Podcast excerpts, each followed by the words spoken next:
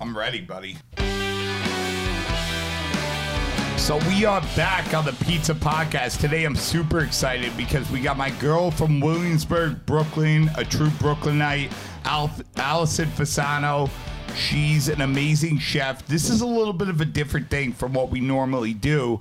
Um, but Allison does have a lot of roots in pizza, and that's how I know her from, you know, reaching out about pizza. That's how we met originally. And, um, you know, I think her profession has so much to lend uh, to what we do when we're talking about ingredients, when we're talking about putting different flavor profiles together. And Allison's worked at everything from Michelin star restaurants. She's been on Chopped before.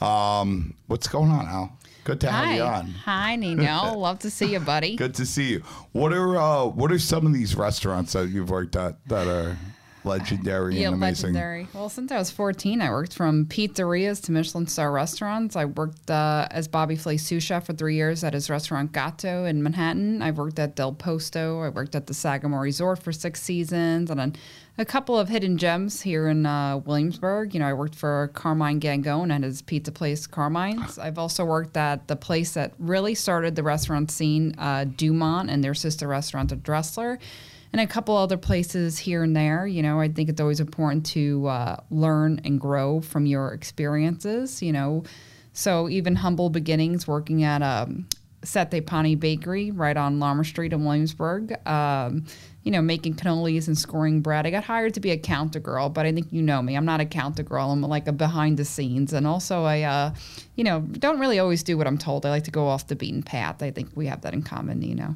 Facts, facts, facts. I gotta give a big shout out to Carmine because uh, Carmine's one of the original neighborhood guys. I mean, he's probably got one of the most successful pizzerias in uh, in in the neighborhood for sure since he opened that sports bar. It's amazing. Um, so uh, you just said you got your start at Settepani. Um, Counter girl in Yeah. the neighborhood. What what they do? You said they, Yeah, I, you know what's really funny is I've known I want to cook since I was 11 years old. After watching uh, the Food Network, I remember going, "That's what I wanted to do. I want that to be me." Like I always knew that food was my path.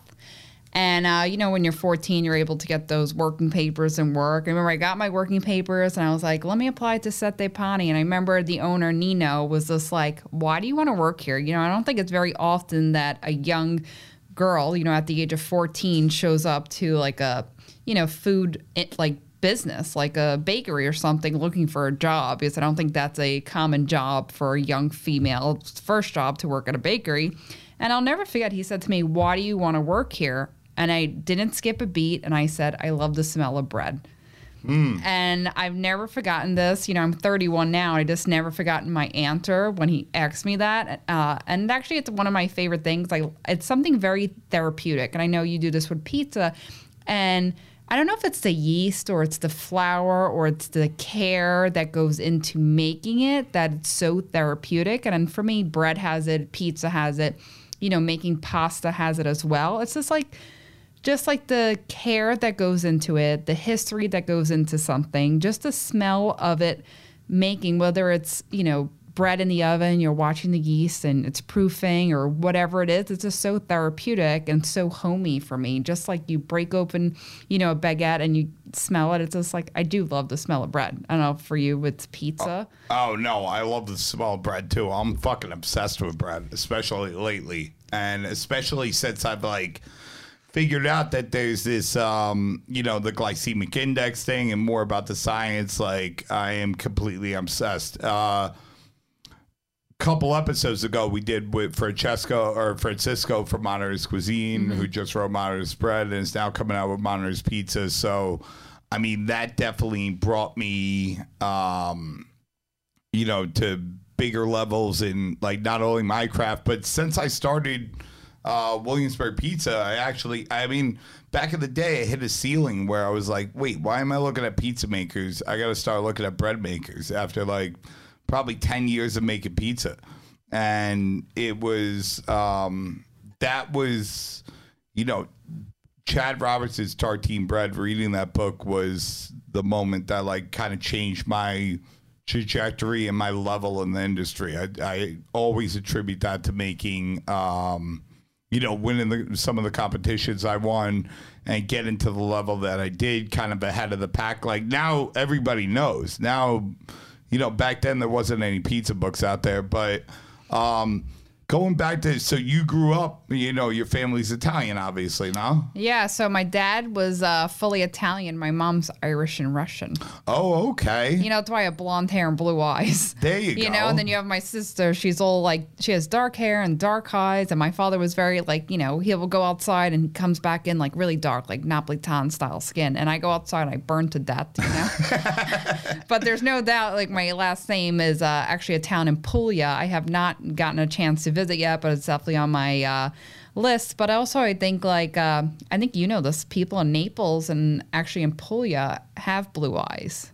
true So, True. you know, a lot of times people hear well, even in certain places in Sicily, like Yeah. you know, because they have Norman roots and there there was a lot of Greek things, and you know, I mean, I always compare Sicily to Mexico, and the fact that like you know, uh, people from New York, most of the guys from Mexico that immigrate to New York are from Puebla, which Mm-hmm. is way down south, which has you know a certain look, this and that. they look like me, basically. Not in Puebla. In North in North Mexico, Yeah. there's parts that they look like you.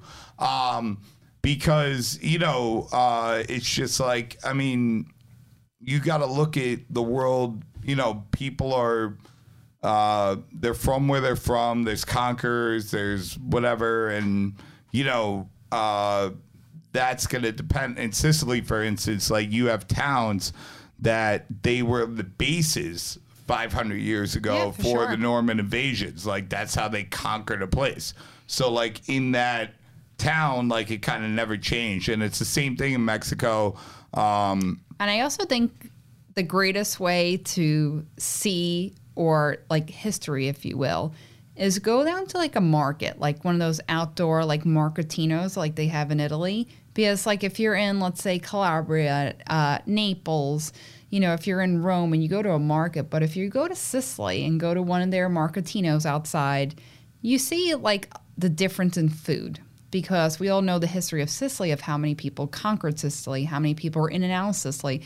A very big thing in Sicily is they have um, mixed fruits and nuts. It's in like a combination because you know they were taken over by you know Greece and even Africa as well. You see this influence, and I think you could always see it through the food. You know, because things that you see at a marketino in uh, Sicily aren't the same things, uh, you know, about an hour away in Calabria. A hundred percent. Yeah. I mean, you see things like couscous and like Yeah. fish dishes. You see, um, you know, uh, you know, there's so many things in Sicily that like kind of don't really exist as like modern things um, in the rest of Italy. Whether it's like right across the water in Calabria. Yeah, and I think one of my favorite, um, you know, like cannolis, for instance, we all know they originate in Sicily, but a lot of people don't realize there's like a Sicilian cannoli because the shell itself is a lot darker because it contains marsala wine and cocoa powder, and actually even the cream inside the cannoli, it's a lot, it's lighter, it's more uh, citrus forward. Uh, you know, it's something a lot different than other regions of Italy, even here in America. You know, people love cannolis, and I came back from Italy and I was just like, wait a minute, this is not like a cannoli I had in Sicily. So there's a, a big difference. So, so I'm interested because what you just said, you said citrus forward. Yes. So that would be like, you know, you're adding like, you know, maybe it's from the peel, you're adding these bitter notes, these acidic notes, like, like how would a person like you who's so in depth in the you know in the chef scene how would you attribute that to flavor because i know like your background you're you're looking at these flavors probably in a much deeper way than a lot of pizzaiolos are looking at things so Yeah, you know, I remember like having a cannoli in Sicily, and I always love to try the food like a place is known for. You know what I'm saying? Like if a place is known for this, it's like we have to eat this here. You know, like to see where it comes from and the history and. You know, like other people like go to New York and see Times Square, where I'm like, what is this town known for? Let's eat that. Like, I like to basically eat my way through a town, uh, if you will. So I remember going to Sicily and having these cannolis, and like, it wasn't nothing that I know of a cannoli. You know, I remember taking a bite of it, and even the cream uh, inside was a lot lighter, wasn't as heavy. You know, I always like think of food that sticks to your roof of your mouth. Like you, you know, when you eat peanut butter and it sticks to the roof of your mouth. Sure. I feel like a lot of times cannolis or even cheesecakes have this, like the thing where it sticks to the roof of your mouth. And I just remember it, it being very like it's smooth taste, and it was creamy, and it was this orange, uh, like almost like candied orange with inside like the ricotta filling that we all know. And it was like light notes of chocolate chips. And I remember going, I've never had a cannoli like this in New York. And you just see the shells a lot darker. The Marsala wine, which is a fortified Sicilian wine, and I'm like, of course that would be in the shell. Like, who? Why would I know that? And you go here, you learn about the cannoli, you taste it, you see it, you learn this history, and I think this changes the way you think about food or what you know. And even like growing up and living in New York, how many things, and I'm sure you know this, like even with like pizza, is how things almost get changed. Like it's not only for good or bad. It's just like sometimes we For lose better. the history. Yeah, sometimes I think we lose the history of something like what everybody here thinks if they know of cannoli, and you go to Sicily, it's just like blows your mind. Right. Well, I mean, when you're when you're creating a dish, like when you're looking at things, are you looking at like okay, fat, salt, bitter, sweet, salty, like all those different flavors? I feel like I mean, my chef friends are always chasing that, and it seems like what you're describing is, um, you know, maybe those bitter notes and those uh, sweet notes and those um, acidic notes are like missing from like just sugar and ricotta, which is what most cannoli cream is made from. Yeah. You know what I mean? And like that's really what's making it special in Sicily. Um, you went to school in in Italy to Yeah. to learn how to cook when you were how old were you? I think I'd be about like 18 or maybe I was like 19 or 20 because I originally started at Johnson and Wales in Rhode Island. And I was just like, I just want to do Italian cuisine. So why not go uh, to a place where it started from? So I went to school actually in Calabria, which is the southernmost part of Italy. And what school was that? It was the Italian Culinary Institute, and uh, we studied regional Italian cuisine. So, you know, there's 20 regions of Italy, and each region has its own story to tell and all dishes that it's known for.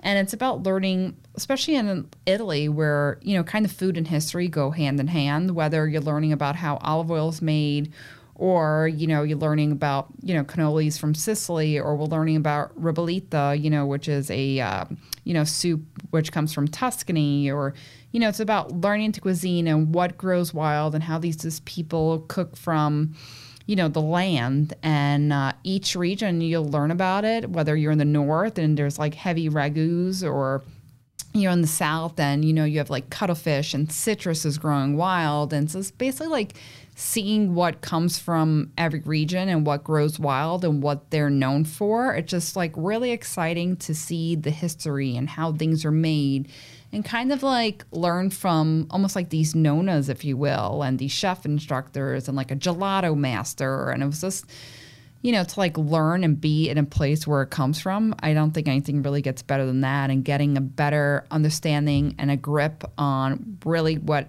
the Italian cuisine is, you know, especially like being in New York, when, you know, it changes your perspective because how many people think chicken parmesan is Italian or baked ziti and all these parm dishes and penne alla vodka, and then you're like, none of that is actually Italian. It's Italian American. oh, let me. Uh, so it it's Italian, but it's it's from the diaspora, right? Yeah. You had the first and the second diaspora, so you know you got uh, like these these people. They're coming over to America. They're coming to Argentina. They're coming to everywhere they're coming from. But in America, they're coming over, and it's like, oh wow, we've never had meat before. yeah. So we're gonna use meat.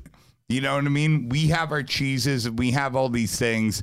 Um, you know, and my personal take on it is that, like, yeah, it evolved off of that because you're talking about a time like 1880 to 1920. You got the first Italian diaspora, and you know these guys are coming over, and they're coming over because they're in object poverty. There's no you know, they're basically starving to death. They're malnourished. Like, how many people you know, even from the second uh, diaspora, like, how many people you know, like, growing up, like, I know I know a ton where their grandparents, you know, they're five feet tall and their, their children and their grandkids are like monsters and they're Yeah. six foot three. And it's literally because of um, malnutrition Yeah, that they were exposed to as kids.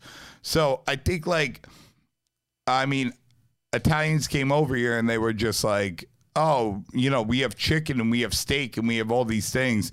We just had uh, Lou uh, Crisci from Crisci's in Williamsburg. Remember Crisci's? Of course, who doesn't remember Crisci's? I Yeah. mean, don't ask any questions. You didn't see anything. You don't know anybody. That's the rules about going fuck Crisci's.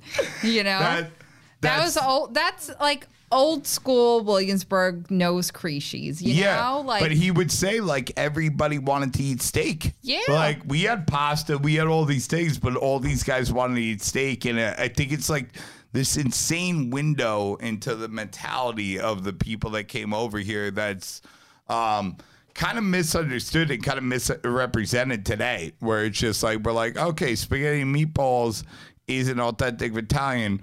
I just saw an episode of Pasta Grannies where there was a woman somewhere making spaghetti and meatballs, and even if it wasn't, and it created here by Italian immigrants back in the day, isn't that a win? uh, I mean, I almost feel like it's a window into the past.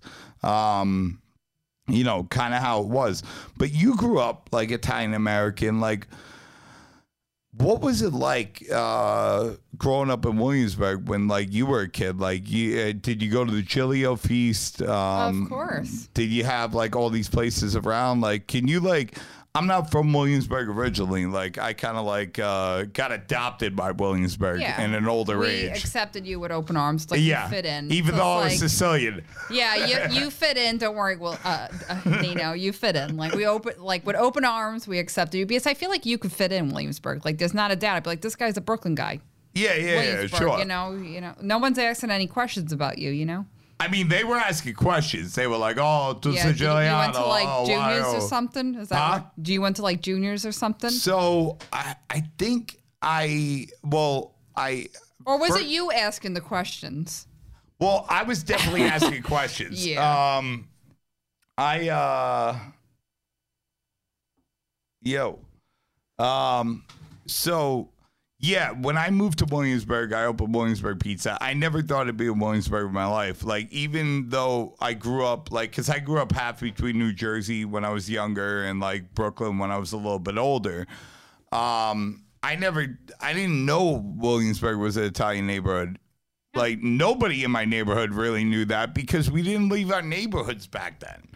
Yeah, and I And- think that's I think that's pretty accurate. I think uh, you know I grew up on Ainslie between Union and Lorimer Street, and uh, you know I lived there my whole life. Both of my parents grew up on uh, Devoe Street, right across str- street from each other, and um, you know my grandma, my grandfather grew up in Brooklyn, Williamsburg, and it's really like back in the day, no one left Williamsburg. Like you didn't really go to the South Side. You didn't go to Bedford Avenue. My father used to say, you know, if you go to Bedford Avenue, they'll, they'll uh, start throwing bottles at you. Right. You know, and uh, when I got like my driver's license, my my permit, my father taught me how to drive on Bedford Avenue because there was no cars on it. So that basically paints a pin- picture in your head.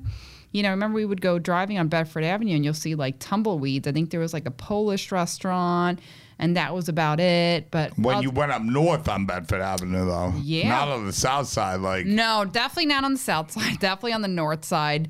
Um, but you know, growing in Williamsburg, we had like neighborhood spots. Like uh, Crisci's was definitely one of them. You know, like juniors, juniors. Fortunatos, Yeah, you know, you had um, what's it called? Bamontes. Bamontes, you know, has been there for a hundred years. Like I love them so much. Lisa The- Bamontes. Lisa and her Yes. sisters there. you know, old school. And uh, you know, growing up in Williamsburg, we had like stapled restaurants. We had it was pizzerias, pizzalugas. You know, like that's Yeah. what the staple was. Like we didn't have other things. It wasn't a food scene. It wasn't like a destination to go to Williamsburg. Growing up, my mom used to say, if anyone says where where are you from, just say Brooklyn. Don't say Williamsburg. So, you know, there was that weird thing about Williamsburg, and then You know Giuseppe from Ornella Vitrelli? His uh I'm not sure if you know him or not. He, he's from the neighborhood and everything, but he has a restaurant. He was on the podcast as well, and he was saying the same exact thing. Yeah. He was like, you know, you didn't tell people you were from Williamsburg. Yes, nobody It has was- ever heard of it. Right. And it was like, yeah, it was almost like an embarrassing thing. Like, it's Yeah. like, It was like, uh, you know, my mom used to say, if anybody says, where are you from? Don't say Williamsburg, just say Brooklyn. And we had, it was very like big, small town, Williamsburg, which a lot of people don't understand. Like, no one left the neighborhood. Like, people got older, they lived in the same house as their parents. You know, the grand, you, my grandparents lived upstairs from us.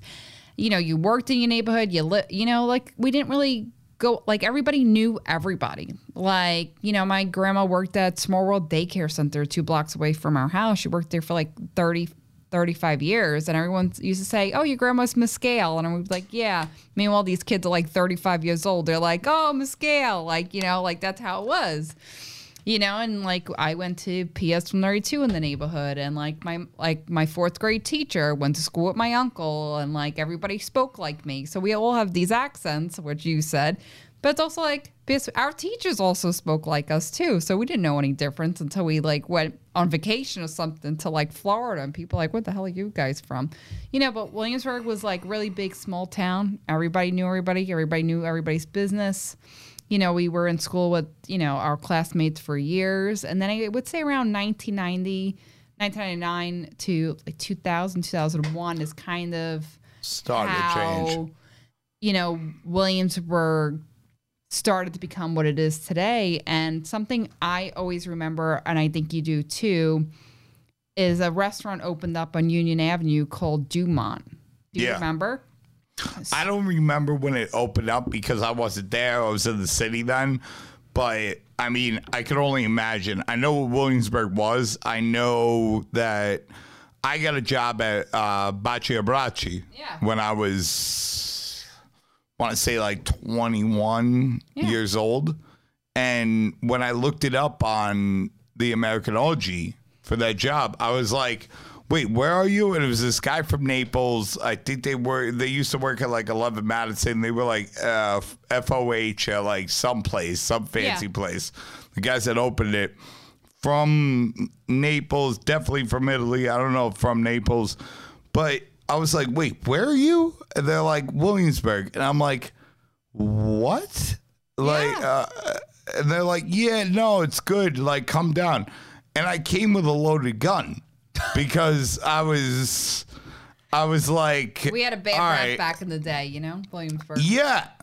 And now I know Williamsburg a lot more intimately and the history and this and that. And like that probably wasn't necessary. But from what I was told growing up and like, you know, where I grew up at Gravesend, like in my later teen years, um, you know, you didn't go to Williamsburg. Like Yeah, you, you get robbed, you get shot, yada Yeah, yada we had a yada. and they the were, you know, you know where Bachi Rachi is. Yes, I like, do. so then when I got off the train and I had no idea the changes that had been made, I was like, like my heart stopped.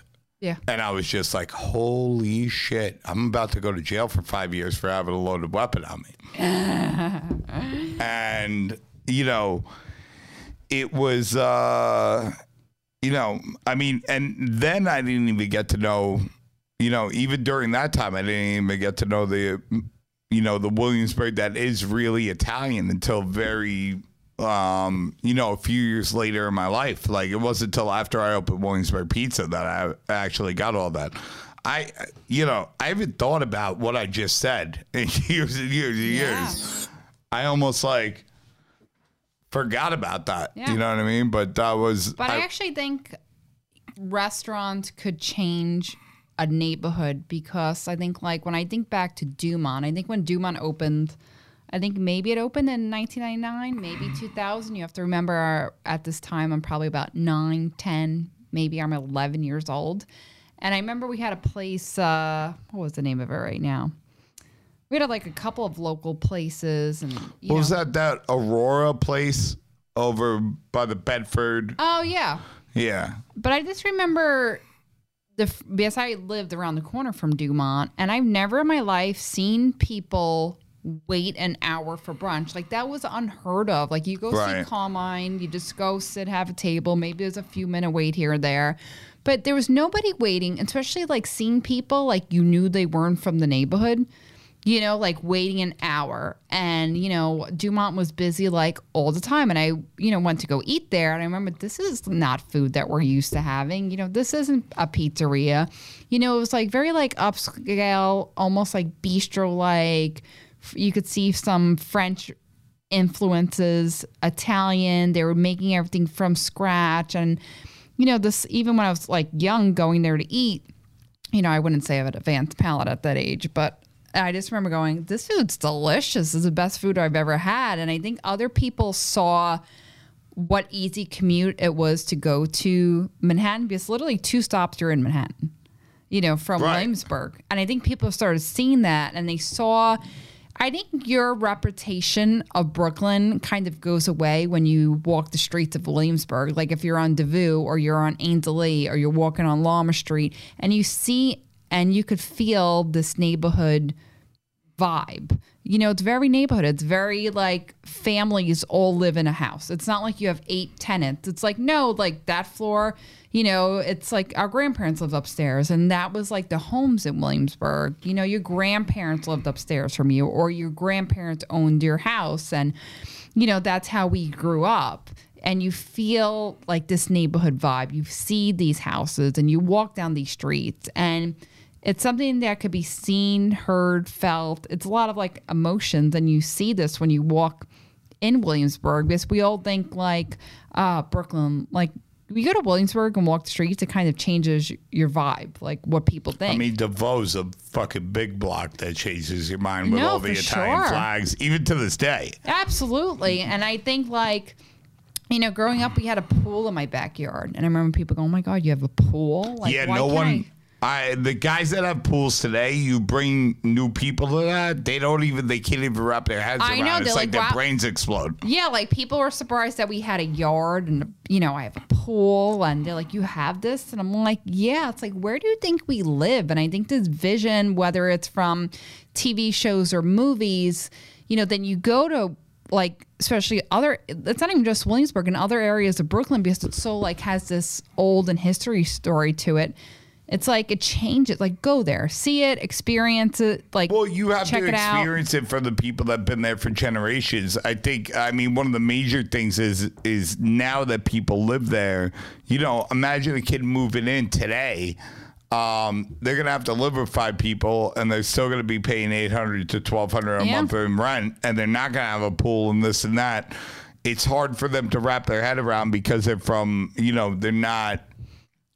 Ex- like like that's not there for them to look at. Yeah, you know, what you know, I it's- mean? a lot of it's so like gone, I yeah. understand that, but when they see that, they're like, "Wait a minute, there's pools in Brooklyn." Like I've lived Yeah. in Brooklyn for Like the other day, years. I think you called me. You were by Union Pool, which is a bar now, but years ago it was actually a pool supply company, and we used to walk around the corner, and like my father would go buy Get like your chlorine. chlorine. Yeah. yeah. You know, so a lot of people are like, oh, that's a weird name for a bar. I'm like, literally, it used to be a pool supply store. like literally. well, most people don't even think. Most people like uh, that go to Union Pool think it was a pool. yeah. like a community pool. It's like none of these people had pools, so they would go there to go to the pool. That and then the a- reality was it so many people had pools at that point in history right. that it was a pool supply. It was a pool supply store, and I think uh, you know now if somebody moved to Williamsburg and see like great restaurants, and there's a lot of Michelin star restaurants, and there's a lot of beautiful big condos, and a lot of these old houses were knocked down. So has it lost the field? Yes, but I don't think it ever will. You know, I think the history still lives on. I think with anything like things change, but also you could still see the old, like the old and the history. It's always there. You know, talk to neighborhood people. I'll take you on a tour if you want. You know, like uh, Oh, oh, listen, Allison, I'll take you on a fucking tour. all right, we'll both have different tours. yeah, you know, like uh, I remember there was a movie years ago. Do you remember Donnie Brasco? Do Yeah, you yeah, remember? of course, of course. You know, my mom watches that movie. My mom's like, "Oh, I know Sonny Black's son." Like my mom will watch the movie. She knows everybody, but yeah, I know him. Too. Yeah, he yeah, you know what I'm spot. saying. Uh, That's you're right. uh, He does. You know, but it's so, so He funny. used to deliver pizza for me when he got out for like a couple. Well, now, see- it wasn't a couple years. It was like a couple weeks. But, uh, Yeah, you know, you Mario's a good guy. He takes care of him. Yeah, you'll see. You know, talk to Sonny, but also uh, what a lot of people don't know is over on Metropolitan, that club they used to hang out with is a restaurant now, and then you have neighborhood people going. They used to chop up bodies in the basement. You know? Motion City Lounge. yeah. Yeah. But also, you have people like us, like know what happened there. Like we're not gonna go eat. That. I'm not going to go eat there. There's fucking fucking- demons in that food. Yeah, that's right. You know? But it's just like, you know, that's a Williamsburg history. I remember sitting at a restaurant in Williamsburg a couple of years ago when this guy would, like, I don't know if he was from the Midwest or the South or somewhere other than Brooklyn. He was giving a tour. Have you seen these people giving a tour of Williamsburg? I have not. But I know I had it. I remember I like, feel like if I did, I would run up to them and be like, "What are you doing?" I know. I was like mid eating, like mid food, like getting the fork to my mouth. But I just remember, like, I turned around and I was just like, if anyone's giving a tour, I hope it's me. Like, I, if I'm getting led Right. Through a tour with a guy from a southern accent, Somebody from, from, the neighborhood better be getting a kickback. Was it like a mob tour? Or what No, was it? it? wasn't. The guy is like, you know, he I, I can't really do a southern accent, but the guy's like, these are great buildings over here, and I'm just like, no, yeah, no, he can't give a tour of Williamsburg, like the history. Like, what did he, you know, go on Wikipedia and look up the history of Williamsburg? No Yeah, way, yeah. man. no way, man. I mean, like, you need like neighborhood people, like a velour suit. I mean, I mean, your mother, like somebody. I don't Somebody care who the else, my it mother, is. anybody, Like somebody smoking a cigarette on the corner yeah. with an espresso. Yeah, and if and if some southern guy's gonna give this thing, it should It was be like, real. You know, I was at. Uh, I was actually waiting to eat at you know Saint Anselm. On Okay. Metropolitan, I was Yeah. waiting to eat there, and the guy had a little flag, and he was talking about the neighborhood. And I remember, like, I was just like, "Oh no!" And I seen it multiple times before. Like, I was eating at the Commodore, and I was just like, "What? Who's giving these tours? Who set this up? Who's making money from it? Like, I, I need to speak to somebody Well, you could get on like behalf." um I know we gotta ask Scott Wiener about this, but you could get a um uh like a certification to do tours in New York City. oh yeah, Wherever you want.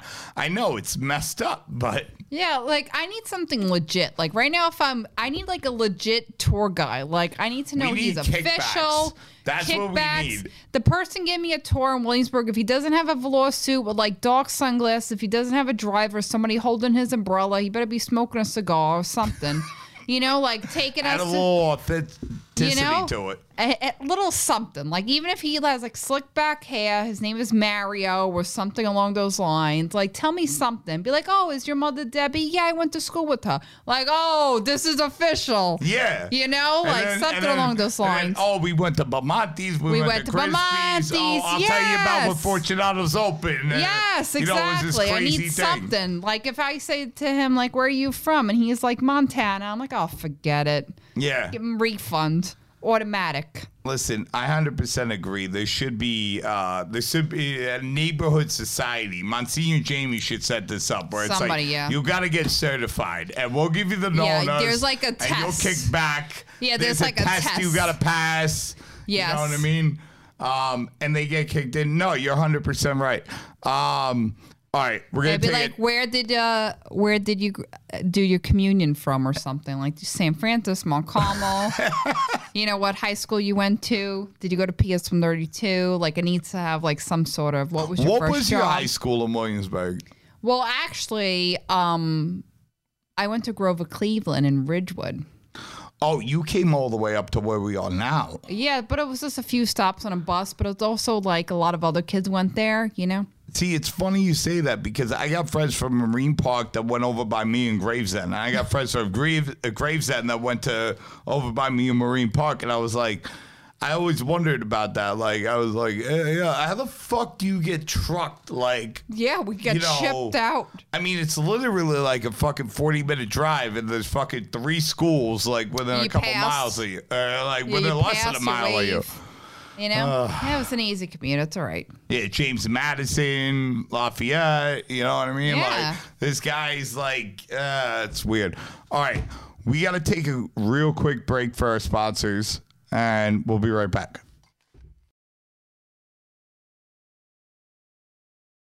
All right, so we're back.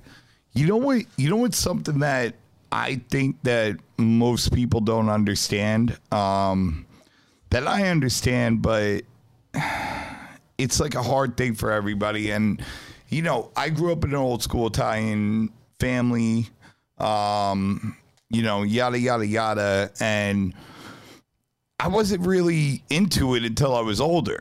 You know what I mean? Like I, I remember coming to Williamsburg and like I couldn't tell you what Santa Rosalia even really stands for, except for it was like the party that we had in our community. But when I when I came to Williamsburg and I get invited to cook at uh, the Giglio feast and I saw what was going on and I just dived into that history because it was just a different time in, in my life. Like when, when I was 14 years old, I was like, you know, everything was normal to me.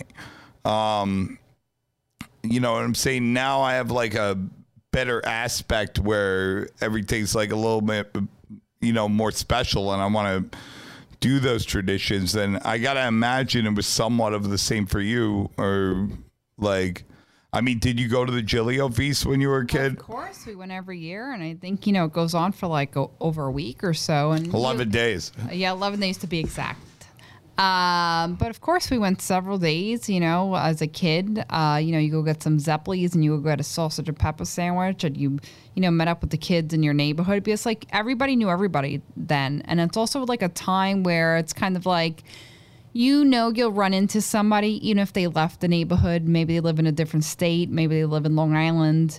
You know, maybe they live in Florida. It's kind of like that one um, time of year where it's like an invitation for people to come back to the neighborhood because you know you're gonna know everybody. Like even like you know I would go to the feast with like my mother or my grandmother, and they'll you know run into somebody like their friend that they knew you know growing up who like oh I came back in for this. Like it's like that one thing that everyone comes into the neighborhood back for. You know, like seeing your old friends. Like it's kind of like the ultimate reunion. Like Right. especially as somebody who grew up there, you know, I walked there from my house was only a couple blocks away. You know, I met up with my friends, we would hang out, you know, you play a couple games or whatever you you know, you're doing. And uh, it's like we'll see people that left the neighborhood years ago. It's like Yeah, it could be go- they've been gone for 10 years. They could have went to New Jersey or Long Island and then they're back. Yeah, and then you know you'll see all your old friends there, and it's kind of like, uh, you know, that's our thing. Like, you know, that's like the meeting, you know, the meeting place, if you will, and mean- it's kind of like what they say. It's your neighborhood. You always go back, right? No, 100%. Um, I just like last week there's some I think it's a Ken Burns produced or he's got something to do with it, but there's this PBS series called The Italian Americans Yeah. and there was a um a story in there from this town in, you know, the middle of nowhere in Pennsylvania that was an old school Italian town. And they have like I think it's called like the big time or whatever the fuck they call it, but it's like the same thing. The difference is, um, you know, everybody knows uh, San Gennaro. You know, Yeah. like guys come from all over from San Gennaro around the country and this and that, and that's a big Italian feast. But when I saw the Giglio feast for the first time, I was like, and that's why I dove so much into the history because I was older. I was, I think, twenty eight the first time I saw it in my life, and I was like, how the fuck didn't I know this? Like, let me explain this to you all, you guys, real quick. The Giglio feast is um it's a feast of San Paolino. And where it comes from, it comes from the town of Nola. And it's been going on, I believe, since like 1483 in Nola is where it traces its roots back to, which is, I mean, over 1500 years. It's easily, it's the oldest feast, not only in American history, like Italian American history, but probably in Italian history. I don't know that for a fact, but 14 like 83 whatever, like this is a time when like priests could still get married. Um where it comes from, Giglio means like it's it's the flowers, right? Mm-hmm. Yeah. So um the story goes, there's like a lot of legends, and you guys can look this up on Wikipedia, but it's uh, there was uh, a town called Nola, and the bishop of the town was San Paolino.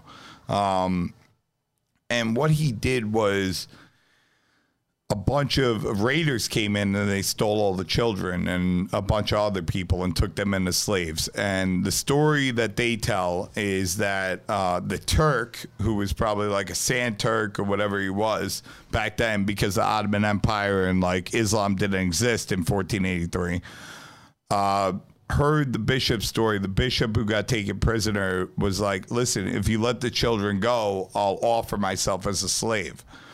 And when that story, they said like "f you" to the guy. And when that story got back to this um, Turk, like a guy who lived in Turkey back then, which back then I think was the Byzantine Empire, but it might be talking about a different thing. Like we're still doing research on this. But he came and rescued all the children and and the bishop. And when they came back on the boat to Nola, they were all holding up these flowers. And the Giglio, which today in Nola and in Williamsburg, which has been going on for like 120 years plus. Um, the big thing, the the Giglio that they they lift up is a representation of those flowers. And every year that they did the feast, they made it bigger and bigger to make it more important year after year. And you know the the guys that lift this thing, the lifters, literally get physical deformities from doing it. They have these big bumps on their shoulder, um, and it's it's one of the most beautiful things I've ever seen. In in Nola, like if you go to Nola like next year when they do this thing, um, there's like ten of them that they do, and they're walking through these little streets and blah blah blah blah blah and I mean, I I still cannot understand. I mean, I think it's a marketing thing. I think we should market it more because it's it's such a beautiful thing, and like these guys, uh, they're so committed and blah blah blah, blah and it's it, it it really. You know, people don't think it's Williamsburg is this Italian neighborhood, right? Yeah, you know, uh, it's you know, you have all these different areas of Williamsburg, right? You know, like uh, when a lot of people think of Williamsburg, you know, there's a lot of Hasidic, you know, like the Jewish community. In the South Side, Yes. you have Puerto Ricans and Dominicans, like you know, Yes, and then like if you walk through like you know Ainslie, Devoe, Lorimer, or Graham Avenue, you know we used to say like Graham Avenue, like you could tell somebody's from the neighborhood when they say I was on the avenue, like it's Graham Avenue. it's Graham Avenue, right? Yeah, Graham. So like my grandma would go like walk from our house to the avenue, which is like four to five blocks, right? Four hours later, my grandma would show up home and like she went to like Sea Town, you know what I'm saying?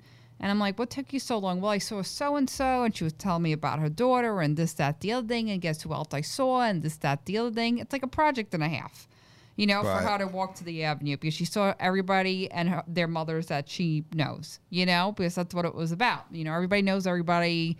You know, you're stopping, you're bullshitting, talking to people. Or another Williamsburg thing, I think it's a Brooklyn thing. Like, I'll say, "Hey, how you doing?" and you'll you'll respond with, "Hey, how you doing?" Like no one actually answers the question. Right, right, right. You know what. I'm saying? I'll be like, "Hey, Nino, how's it, how you doing?" And you'll be like, "Hey, how you doing?" Hey, how you like, doing? Uh, like, but no one answers. like the doing good. How are you? No one answers the question. That's Right. like a thing. So now, like, Doing good. How are you? yeah, nobody says that. Like I'd be like, "Hey, how you doing?" And the other person will say, "Hey, how you doing?" Like there's no, "I'm doing good." How are you? Yeah, you? when you This, pass them by on the street, no, no, no, 100%. Absolutely not.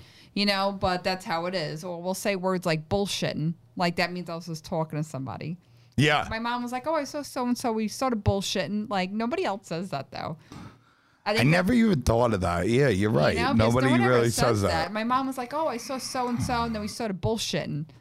Like who says that? Like you think about it now, like I think about it as you're fucking telling me, and you know, yeah. What, what, what were you doing? Oh, I was bullshitting. Like, yeah, what- like it sounds so bizarre. what you like? Like you're in bed. You're like fucking Bullshitting. jerking off. Like, what the fuck are you doing? Like, or you know what? Uh, what- Another like thing that's like old school people do it. My grandma used to get like folding chairs, and she'll sit outside on the stoop.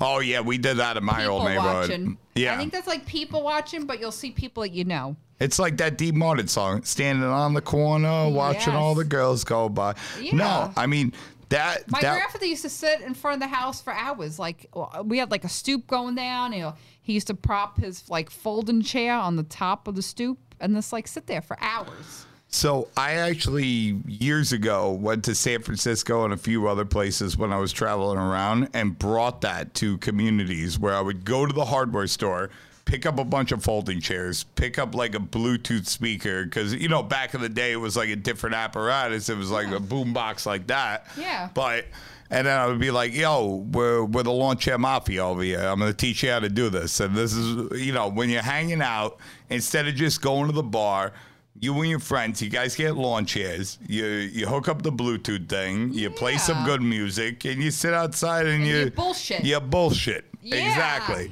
You know, and you that's a great way to meet people. And it's like you don't really see that in many neighborhoods, but like it's like even now you walk the streets of Williamsburg, people still do it. Like the you know, the older community does it. I think it gives them a reason to go outside their house. You'll see their friends pass, whatever. Sometimes people go you know, they'll live across the street or down the block and they'll grab their folding chairs and they'll sit in front of your house. Mm-hmm. You know, I'd be like, Grandma, where did you go? She was like, Oh, sitting in front of So So's house. You know, Yeah. like yeah. You're just talking. You're, you're shooting just the shit. talking. You're Every once in a while, somebody you know bring down coffee, or you know you have like uh, you know something from the bakery, or somebody's got donuts or cake, and it's a good day, you know, in the neighborhood. So you said your mother's from uh, what, what did you say? Rush. My, my actually my mom's Irish and Russian. Her maiden last name is Duffy, so very Did, Irish. did she cook like Italian cuisine though, or not? So I hope my mother doesn't watch this. so my mother actually cooked nothing. okay. real story. She'll tell you she did, but she really didn't. So growing up, she didn't really cook anything, and we lived in the traditional home, like I spoke about. Like my grandparents were were her parents lived upstairs from us. Like my father's parents passed away before I was born. So they used to do a lot of cooking. My mom cooked nothing. My dad used to cook a lot. He used to cook a lot of Italian. But before I was born, my father was actually a baker. He worked for, well, retired from the MTA. But growing up, we used to like bake a lot, whether it's cookies, cakes, you know, whatever. We used to just like bake a lot. Pastry baker. Yeah, so my father was-. Yeah, my father was a baker, and growing up, we used to like bake and cook stuff, and we used to cook a lot on the grill. And you know, he had this a lot of uh, traditional Italian cuisine, like his, you know, parents and grandparents, you know, brought down to him. So it's definitely like, you know, I get a, like a taste of different cultures. You know, so my mother's mother was Russian Jewish. So, like, you know, I think it's really important to see different styles of cooking and cuisines, you know, especially like even the Jewish cuisine, which a lot of people think of. It's They not. kind of tra- write it off yeah, it's not. as Ex- bland as you know whatever. but if you get to the history of like Jewish cuisine, and there, I think there are a lot of, you know, well-known chefs out there that really, you know, paint a picture and put it on Main Street, especially now. Uh, you know, so you know, people think of Jewish cuisine as gefilte fish and matzahs, but there's actually so much more to that. So I think it's important to see the history and the culture and the food. And you know, like my grandfather was Irish. You know, you think of corned beef and cabbage, this, that, the other thing, and you hear, you know, especially food and history go hand in hand, and you could taste it and who, you know, took over a town, and you know. But I definitely really always felt more towards the Italian side. Did you like? Did you ever get to go over to like your neighbors' houses and like? I gotta. I My gotta neighbors were Italian. Yeah, that's what I'm ends. saying. Both so ends. like, were like, I mean, when you were a kid, were you like, I mean, you were going over their houses. Of they were course. left like east, west, north, and south. That you had to be like surrounded. Yeah, and you then I remember the uh, you know the Nona next door. She used to like uh, garden, and every year you know she'll make her own tomato sauce, and it's like one of those things where you could smell. Like I think in Williamsburg now you could smell, you know, the cooking from the streets, you know, and that was Williamsburg. And I remember just sitting in my backyard, and you could smell the basil, and you could smell the tomatoes, and you could smell the garlic.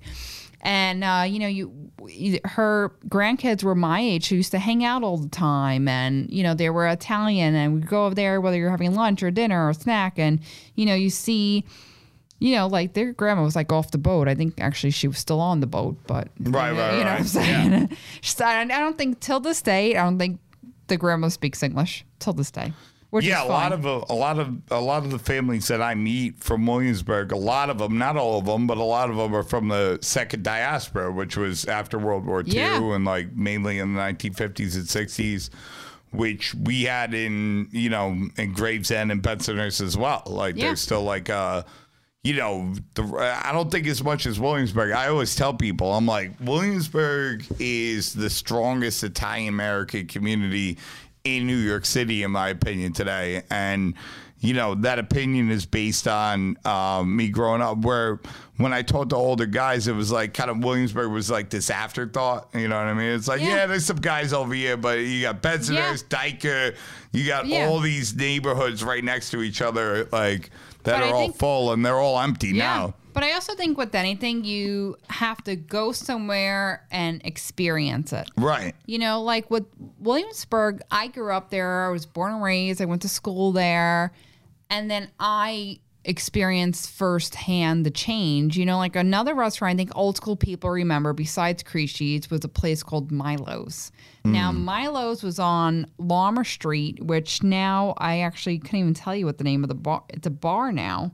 Okay. Uh, it's kind of like diagonal from the the bagel store. It was a place called On Milo's Metropolitan. on Union uh, on Lorimer Street. On Lorimer and Metro, like you're talking about Bagel it's called, I think it's called. Is it called the Metropolitan? It's at a bar. Is that what it's called now? The Metropolitan is across the street from the Giglio Boys Club on Lorimer. That's exactly where Milo's used to be. Okay. So Milo's was another old school place where we would have like everyone had their parties there. I think when my aunt and uncle got married, she had a bridal shower there. You know, it was like one of those old school family owned places and there's a couple I can't think of their names right now. My mom we were just talking about this recently. My mom would know their names, but they retired and moved to Florida, but that was another old school place. You know, it was like a Crisci's. But then you had all these other places open up, like Dumont. I think really started the food scene, and then they opened up Dumont Burger and the Dressler, which you know it earned a Michelin star. And years later, I actually worked at Dumont and their sister restaurant Dressler. I actually worked with the, their pastry chef, so I would do the pastries at Dumont and then work the line at night. I was like, maybe I was 20, 21 years old. And uh, the reason I got the job there was this is a traditional Brooklyn story, how we became friends with the owner of Dumont, Cullen. Um, my grandfather had like a poodle. He was like like an old school Irishman, very nasty. He was like a nasty, like Your you. grandfather on your mother's side. yeah, my mother's side, very very nasty old man. Like you'll ring the bell, he'll yell out the window, "Who is it?" Like What do that you was want? him. What do you want? You know, like that was him. So he was in McCarren Park walking at the time he had a poodle. His name was Pierre, right? And he used to like walk around. And my grandfather gave no shits. You know, that's how he was. Gave no shits, didn't have a driver's license, used to walk to work, delivered Budweiser for 35 years, you know, Union beer. Uh, so my grandfather was retired. He, had, you know, he was one of those guys who, let's just say, he enjoyed the beverages Sure. you know. So he's in McCarren Park walking Pierre, and uh, you know he had a tall boy, a Budweiser, drinking it. You know, he used to like drink outside the house because he didn't want my grandmother to know. You yeah, know, he didn't so want to get yelled at. he's like, I'm walking the dog. I'm walking the dog. You I'm know. surprised he wasn't picking up P's and Q's from the turkey's nest. No, he, that was that. Yes, you're right. He, he you know, when we were younger, styrofoam cups. That's right. He used to take me and my sister to McCarren Park and go to the turkey's nest. Yeah. So he's walking Pierre in McCarren Park. All of a sudden, a cop stops him and gives him a ticket for drinking in the public. So now he's Should have had it in a styrofoam cup. He was, you know, my grandfather was cursing. You know, he liked you to know how he felt Yeah, about yeah, life. of course. So Cullen, the guy who owns Dumont, was like, "Sorry, I have to ask you. What, one, who you talking to, and two, what are you so angry about? You know?" Right. So he tells them and becomes friends with the owner of Dumont, and then my he hired my grandfather. He would like clean up like before they would open. Like he would clean the bar, this, that, the other. Ah. thing. You know, that's what my grandfather would do. So Needed something to do. He's retired. He's Yeah. like, I gotta get out of the house so and do something. exactly you know he needed somewhere else to drink you know what i'm saying so you know he became really good friends with the owner. And then even years after my uh, grandfather passed away you know we would still see the owner cullen. And uh, you know cullen knew i went to culinary school and cooked. And i got offered a job to work at dumont. And I remember we would do like 300 people for like dinner and brunch. You know people would wait an hour an hour and a half. And that was like i knew even before I worked there when they first opened, I knew we reached a turning point of the neighborhood because like it was like people that I've never seen before in my life. But I think that's what restaurants do to a community. You know, it brings people together and it also brings people from different towns over because we I know I do it, you do it. We'll travel to eat. And Sure. when you travel to eat, you really you know, see the town and you see the community and you see places you've never seen before and like I'll go somewhere to eat and be like, "Oh my god, this is such a pretty town or a neighborhood or whatever it is." And then it brings people in from all different areas. I think that's what happens with Dumont is like people like, "Oh my god, we're two stops away from Manhattan. It took us so quick to get here." Or maybe they were coming from Queens or whatever. And that's how you know, we see the change. We see the change in the neighborhood. And sometimes it does start with one person. It starts with one restaurant that could kind of change a whole neighborhood. Yeah, no, 100, 120%. I actually, um, uh, I was talking to my wife, Shaylin, because we, we took this walk the other day that, I mean, I used to take a lot when I was a lot younger. And I was like, babe, do you, you know, like we were just in the West Village and then we, we went to the East Village. And I was like, I don't really know how to describe it, but like, um, you know, do you get like this different mood or emotion and it's not really a mood or emotion it's something more subtle than that but it's it's powerful like when you go to these different areas and this and that and i remember growing up and like exploring new york and being in these different places and based on you know um, a lot of different factors you would get that and i still like get it today. And it's like it, it- it's such a subtle but powerful thing. And i gotta imagine that people coming into williamsburg for the first time would feel that you know what i mean And I think that what you're saying is absolutely correct because what you say by a mood and a emotion when you walk through a town is I get it because I think when you go to if you're not from New York and let's say first time in New York you go to Madison Avenue or Times Square and you just take a moment where you stand still, you feel the energy. You hmm. feel the whether it's fast paced, buzzy, you feel the business aspect of it. You know, like you f- see people in business suits and dresses and you know they're in high heels and you see and it's something that could be felt. Is it subtle? Yes. I think it also inspires you. You Yeah. know, like you see these people moving fast paced. Like New York, they say it's a city that never sleeps, and you go there. You know, I would Manhattan was my backyard. Of course, I would see it all the time, but even I was inspired. You know, going from Williamsburg to Manhattan, no matter where I was going, you see this fast pace. It's buzzy. You know, you see people all dressed up in like business suits, maybe have like a business meeting at a restaurant, dining right next to you, and it's like you could feel that. It's like it's like I want that. I want that to be me. Maybe it gives you something to inspire to. You know, it's this like very quick, fast pace. And sometimes I always think it's important to take a moment and like take things in, sure you know, because I think we move, go, go, go. I know I move so fast sometimes. I don't like get a chance to like stop what I'm doing and be like, oh my God, what, like whether I'm, I'm in California, be like, oh my God, I'm in California. I made it. I never dreamt to come here. Or I'm in, you know, standing in Manhattan. Like I never thought like I would make it here. You know, I'm working for Bobby Flay. I'm working at Del Posto. We never really take these moments and like take a deep breath in. I'm like, oh my God, this is happening. I know I do this a lot especially more as I get older, like, oh my God, I can't believe this is happening. I can't believe I'm meeting this person. I'm having dinner with this person. But I do think when you go to a different neighborhood and I think when you travel, I think it's something that could be felt. Yeah. You know, it gives you something to look up to. You know, whether I think coming to New York for a lot of people who come from small towns, you could feel New York. New York could be felt. You could look at a photo of New York City. I could feel. I could see traffic. I could see people running late. I could see people running up, you know, doing this, doing that. It is something that could be felt. And I think you're absolutely right. I love getting lost in a city. I love walking around, you know, especially, you know, there's areas of New York I've never seen before. And I lived here my whole life, you know, and I do love that feeling. If I'm in Manhattan, I love just walking around and getting lost and seeing where I end up. You- you know, Yeah, I think I the mean- best. I think it's best not making a plan coming to New York. Get lost in the city, get lost in the Plan on getting lost. yeah, plan, Plan on getting lost and, and, showing up late. and never, never follow the lights. Um, I mean, it's got to be only like five years ago. Um, I I always heard this legend because, like, kind of near where I grew up, there's a neighborhood called Gravesend, Mm-hmm. or uh, not Gravesend. I'm sorry, Gerritsen Beach. Um, and Gerritsen Beach is like this old school Irish community where it's like all fifth generation Ita- uh, Irish. It's kind of like Southie Boston, right? And then when I came to Manhattan, I would like be like, oh, you know, there's still an Irish neighborhood in New York.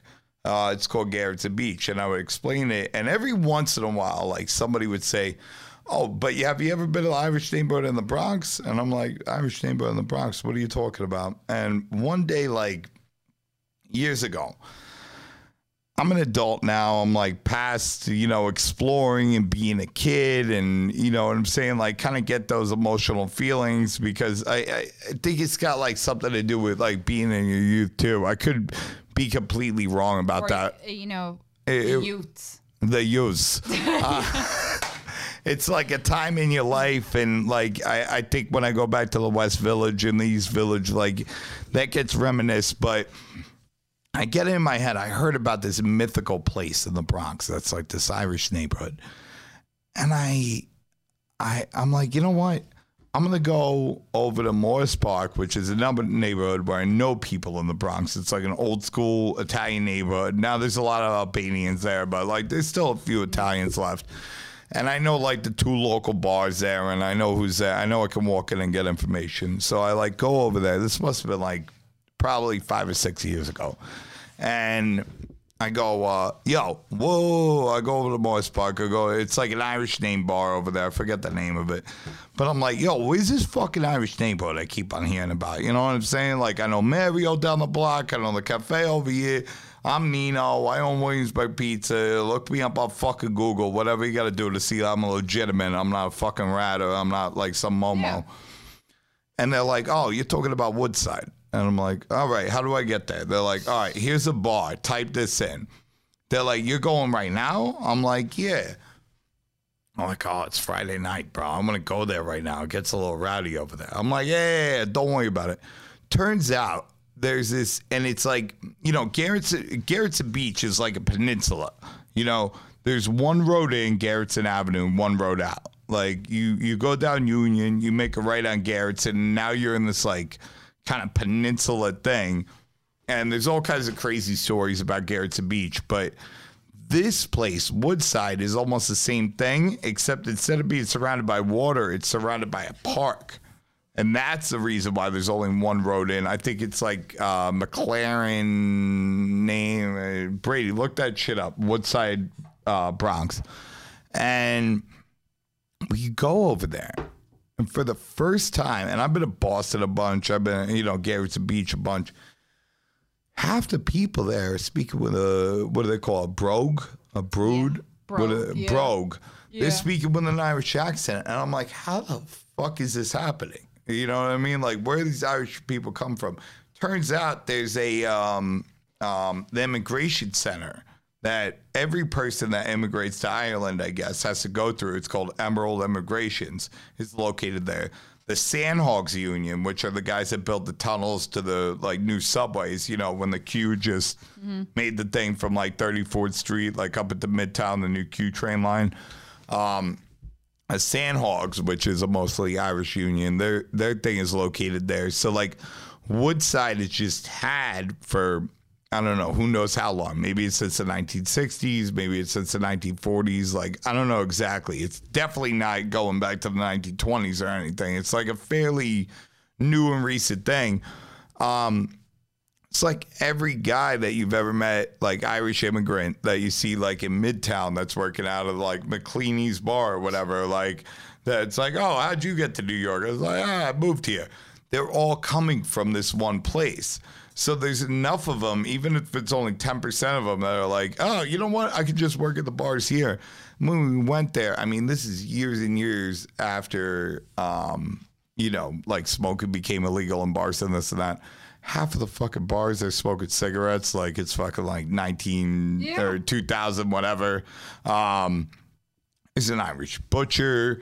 There's uh, an Irish restaurant. You know, you go to the bar and there's all these Irish girls from Ireland that are like in their 20s, and you're like, holy fucking You're like, shit. where am I? Yeah. And I'm like, I'm a few miles away from where I grew up.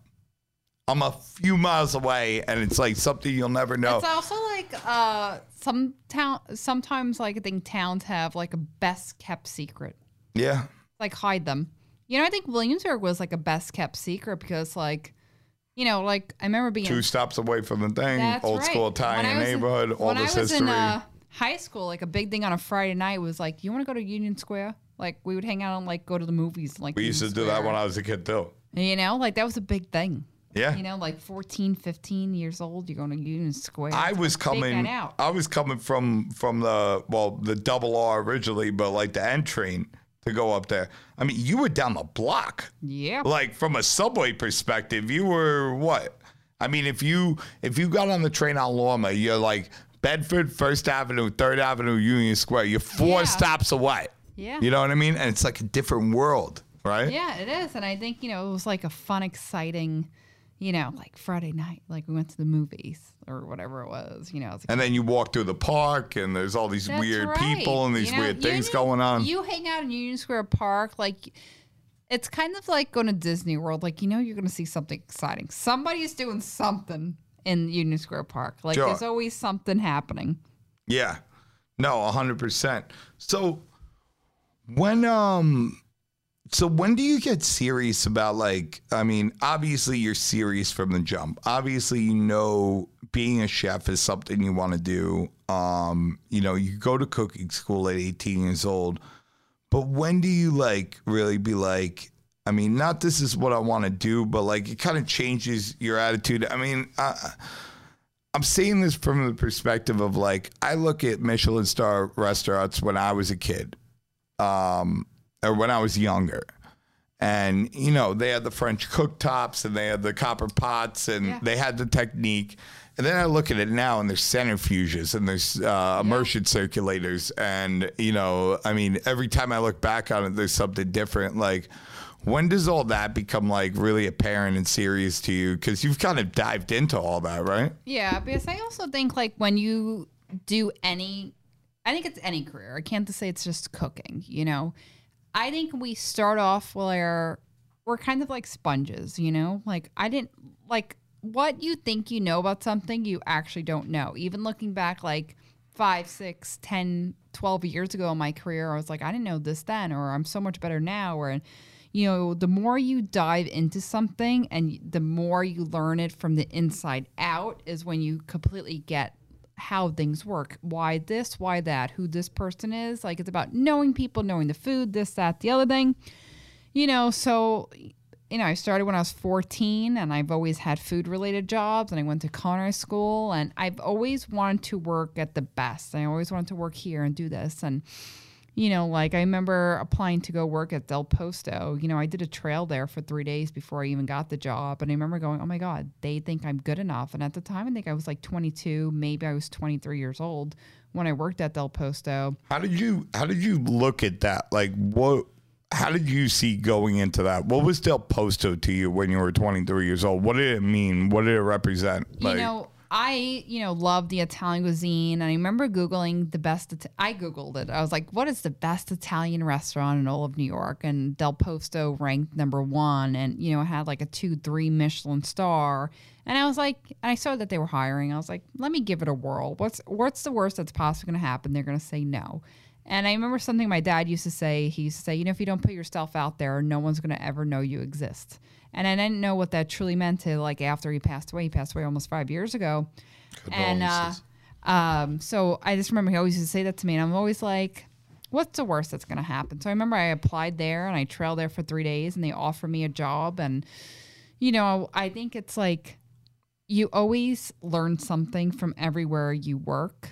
Um, no matter what it is and it's a, such a high standards to work there e- even get a job there it was just so exciting to me and um, you know even years later i remember things that i've learned from there whether you learn about a technique or you know whatever i think everywhere we work we learn something you know. And I think we I started out in this career, um, and I would just sit on my couch and watch Food Network because I wasn't old enough to work. And I think once you dive into something and you're in it, you're working, you're learning. I feel like you know, I think if you look back when you first started making pizza, remember you're like, I make the best pizza, and then like, to have you compare that till today? I mean, The more sort you of, know. yeah. You're not you're not 100 percent wrong, but definitely, um, you know, one of the things my father always said to me is that uh, I don't care if you like pump gas for a living. I don't care if you like lay drywall for a living. You better be the best gas pumper, or the best drywall layer. And I really took that to heart from a young age. So like that's what kind of expanded me and kept me going down a path. But I think most people who call themselves a chef or a cook are living in a bubble. And they don't know the things that you knew like from the jump. Like they didn't like look up, let me look up the best restaurant. Let me go up to culinary school. Let me try to be the best. Like I think the vast majority of cooks out there, like the kind of guys you see on like Kitchen Nightmares, are just that. They think they're the best and have no idea anything on the outside Yeah. world except for their own view.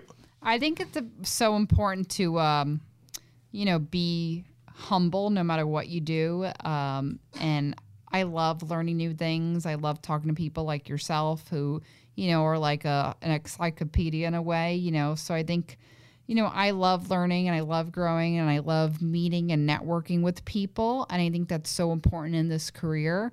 And the more you do that and the more you're able to put your walls down and, you know, you create such a circle and where everyone builds each other up and everyone helps each other out. I mean, like you all do well, you all succeed. I never look at somebody and say, you know, get jealous or get this, get that, the other thing.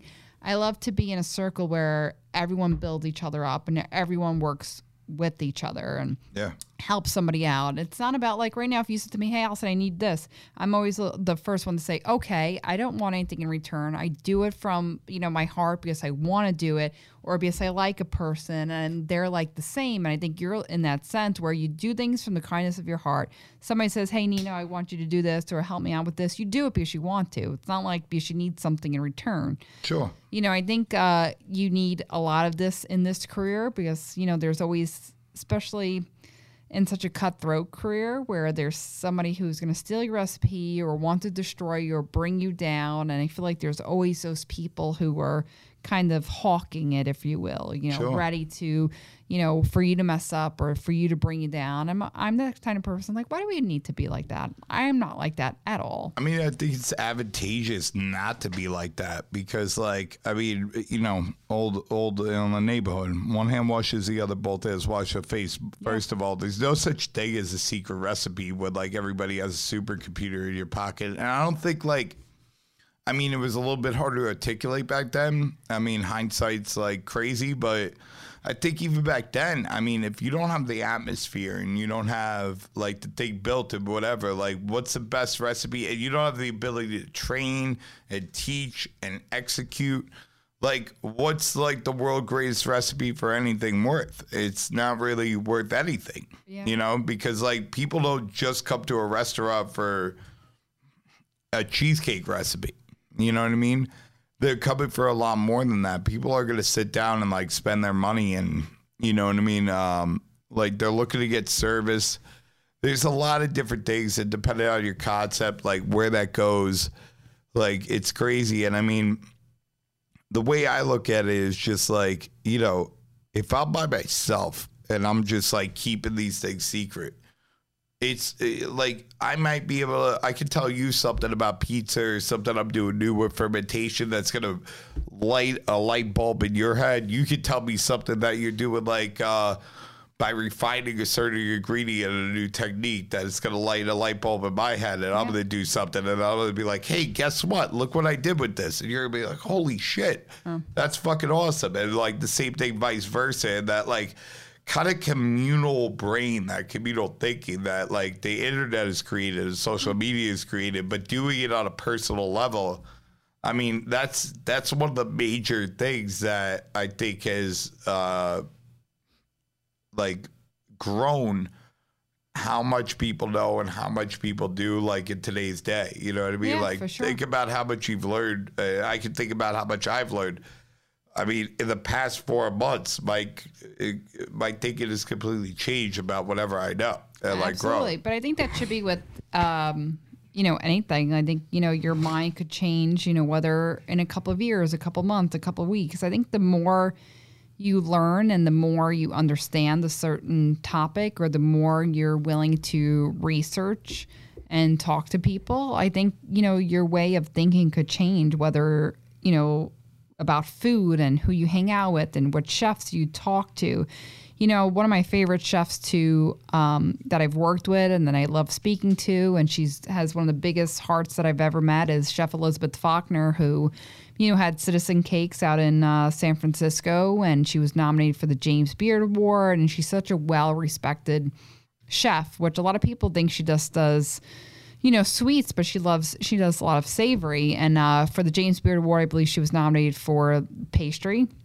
Um, but I love working with her. I've worked with her as her sous chef at a few food and wine events, and I talked to her, and she's became such a great friend and mentor. And this the way she thinks about food and approaches it, like this un um it's like untraditional way if you will and she opened the way i think about flavors and i remember we were at the uh the Pebble Beach Food and Wine, and she says, I think gonna make a miso tiramisu. And I'm like, okay, cool. So I was like prepping another dish we, me and her were doing. I think I we did like leeks vinaigrette.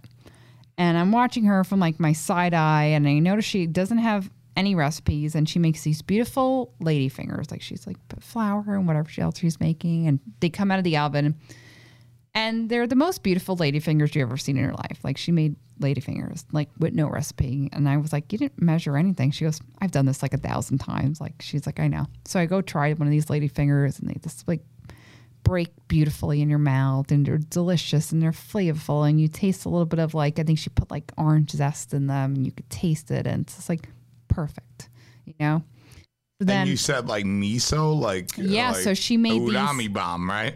Yeah, so she first started with these beautiful ladyfingers, and then she made an Italian meringue, and then she made a zabaione with sake, and she like folds these two together. And as she's folding these two, I'm helping her mix this. It's in a big bowl because it's a food and wine event. She takes white miso paste and fish sauce and puts it mm. together. So first I'm thinking that's weird, a little crazy, but I'm like I could see how this is going to work, you know and I tasted it and like I literally wanted to take my clothes off, dive in this bowl and hang out there for a couple of hours and like smoke a cigarette, which I don't do, you know, because it was so delicious. Do you ever have something so good you're just like, I can't believe this right now? You know, and it's like uh, it tasted like salted caramel. So this her idea of taking miso and fish sauce and knowing until it tastes like salted caramel was something so untraditional and the so beautifully like well done. I just remember going, huh.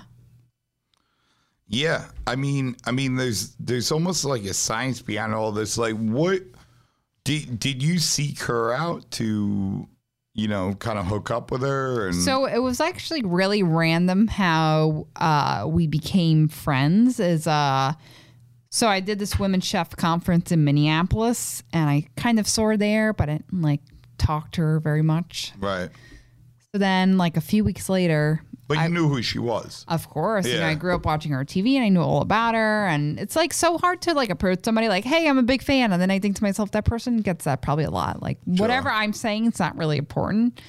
So I remember like a few weeks later, I worked with uh, my friends over at Urbani Truffles, which are the world's leading truffle purveyor. I think they own like 70% of the world's uh, truffles. Their big headquarters is over in Umbria, and they're like six generations. Olga Urbani does it now. So I was the I love her. Yeah, I remember. I remember seeing you on Facebook when you were doing. You were Yeah. doing a lot of work with them. I do a lot of you know, I've done a lot of work with Urbani. Even now, I'm such really good friends with those people, and uh, you know, everybody knows uh, Urbani truffles. And uh, even now, if they have a big event going on, my friend Sabrina calls me up like, "Hey, Alice, I want to do this." I'm like, "Yeah, sure, cool." Yeah, they're amazing. I've, I've I was doing like a thousand dollar pizza like years ago for something, and like uh, I ended up having my camera guy there. Tony Hawk ended up showing up Oh, my God. randomly, like while we were shooting. Like somebody called me, they were like.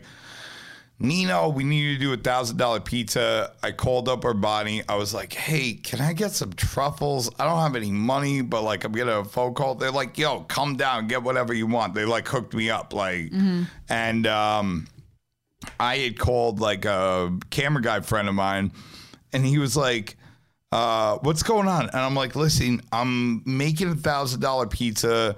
I don't know if I'm gonna ever make a thousand dollar pizza again. Uh, I need you to like come down to my shop like in the next two hours." And he's like, "All right, bet." And he comes, and Tony Hawk and his two kids end up trying to get into the shop while the door's already locked and my uh the GM at the shop had no idea it was Tony Hawk. He was from like um uh Georgia, not not the state, the country. Um and he was uh I was like, that's is that Tony?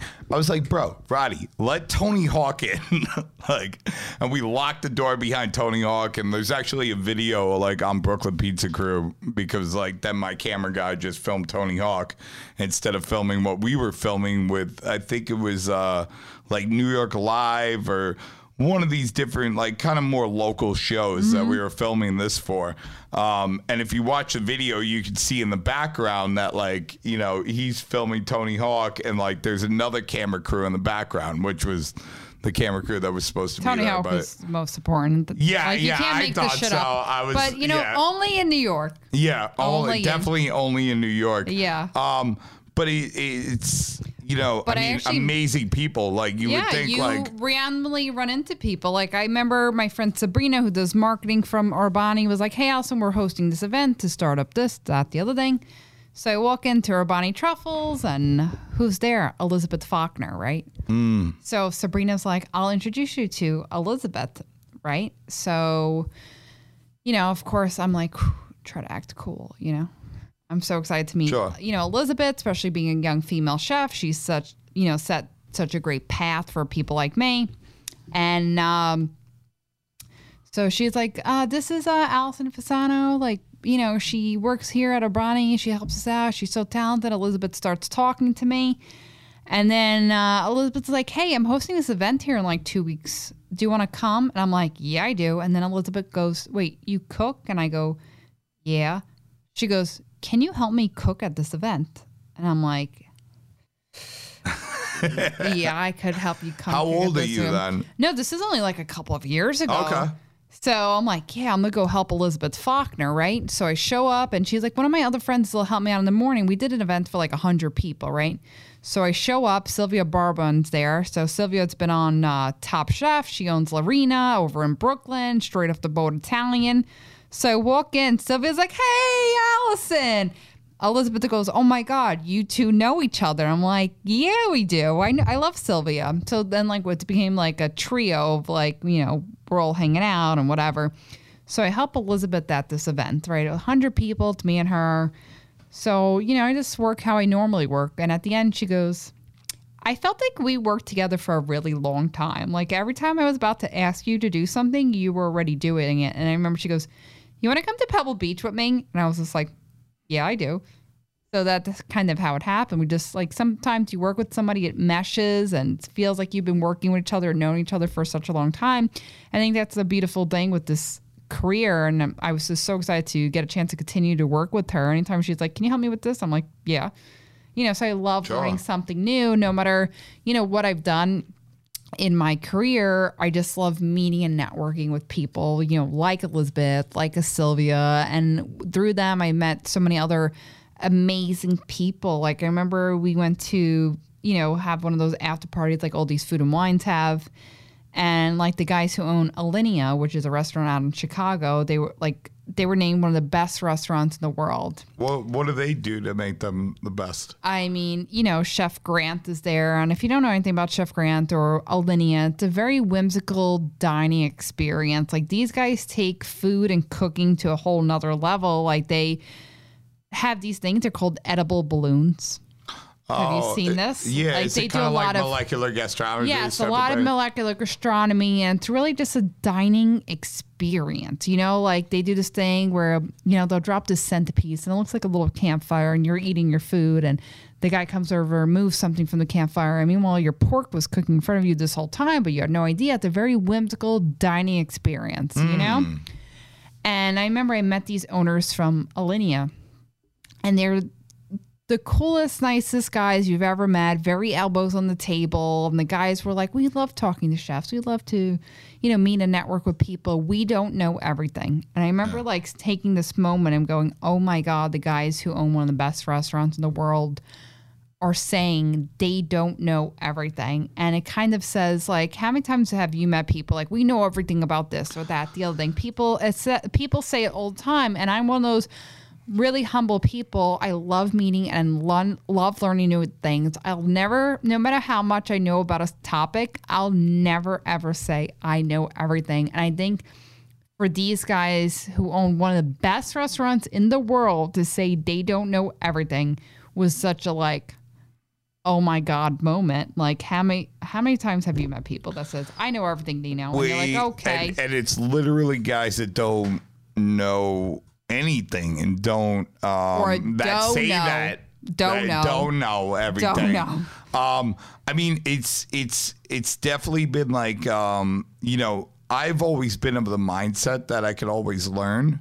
Um at the same time, you I think know, it's a respect thing. Like people like, oh, Nino knows re- pizza. I respect him. Right, right, right. Well, I mean, the right people. I mean, there's still a lot of people out there that whatever, and like that could, you know, if you run into enough of that, like it could give you a big head, and it's one of the biggest struggles where it's like, very, very recently, like I got exposed to like um some ovens that vicariously I had experience with, but I had no idea what they were about and where they were from, and, you know, and blah, blah, blah.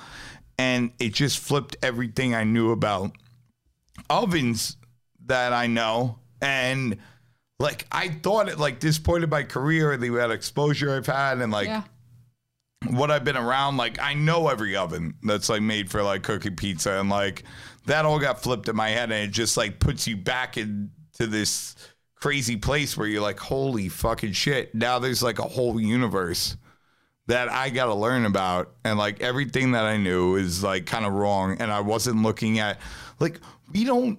know. I've never heard anybody in the pizza industry say, uh, um, uh, you know, uh, thermo uh, uh, thermo loads or like the way that like some of these things are created thermo mass you know what i mean and we got to look at the number of the thermo mass of this oven and no one's ever said that it's just like well Yeah, you, You, know just basically say, yo, what's the temperature of that? Basically. Right. Well, and then you have electric, and people describe that a certain way. I'll, I'll even like, all right. So a few years back, um, you know, there's a pretty cutting edge company like um, that was bringing in a lot of, a lot of u- used equipment or a lot of new equipment. Uh, Forza Forni. All right, and they make um, they bring in the Acunto ovens, which are uh, what Anthony Mangieri from Luna Pizza Napoletan uses, and they have to bring these things in already built, and they're hand brick, brick by brick made, like incredible ovens. If you if you want like to make um you know the oldest school Neapolitan traditional pizza, and you're not using this oven, you're doing like the wrong thing almost. You know what I mean? Because and there's nothing wrong with Pavesi's and uh, Marra Fornis and these other ovens, but like this is like a hand built oven, like in Italy. It's got like all this history and this and that. And they were also they were bringing in the diving arm, the fork mixers, um, and the the spirals, and kind of the education that was being given out like then when this started to happen was like, all right, the diving arm mixer is almost it's replicating the motions of your hands, right? And it's being real gentle on the gluten, so it's not fucking with the proteins, and it's like a hand mix. So that's the best thing you can do. All right, the fork mixer is the next best thing, and then the spiral is like the good enough diploma. And then a few years later, you got the whole Canotto crew with like Alfonso Seviello and Francesco Martucci and um, uh, Carlos Marco and Rafaela Bonta. And these guys are mixing on spiral mixers at high speeds. And they're doing it with science. Like they're doing it like, hey, listen, we have to reach full gluten development with the least amount of friction without with raising the temperature the least amount. And it just throws everything you think you know on its fucking face because it's like, okay, temperature affects gluten. Um, spiral mixers have a very low um, uh, friction rate when compared to planetary mixers. So a planetary mixer is like KitchenAid.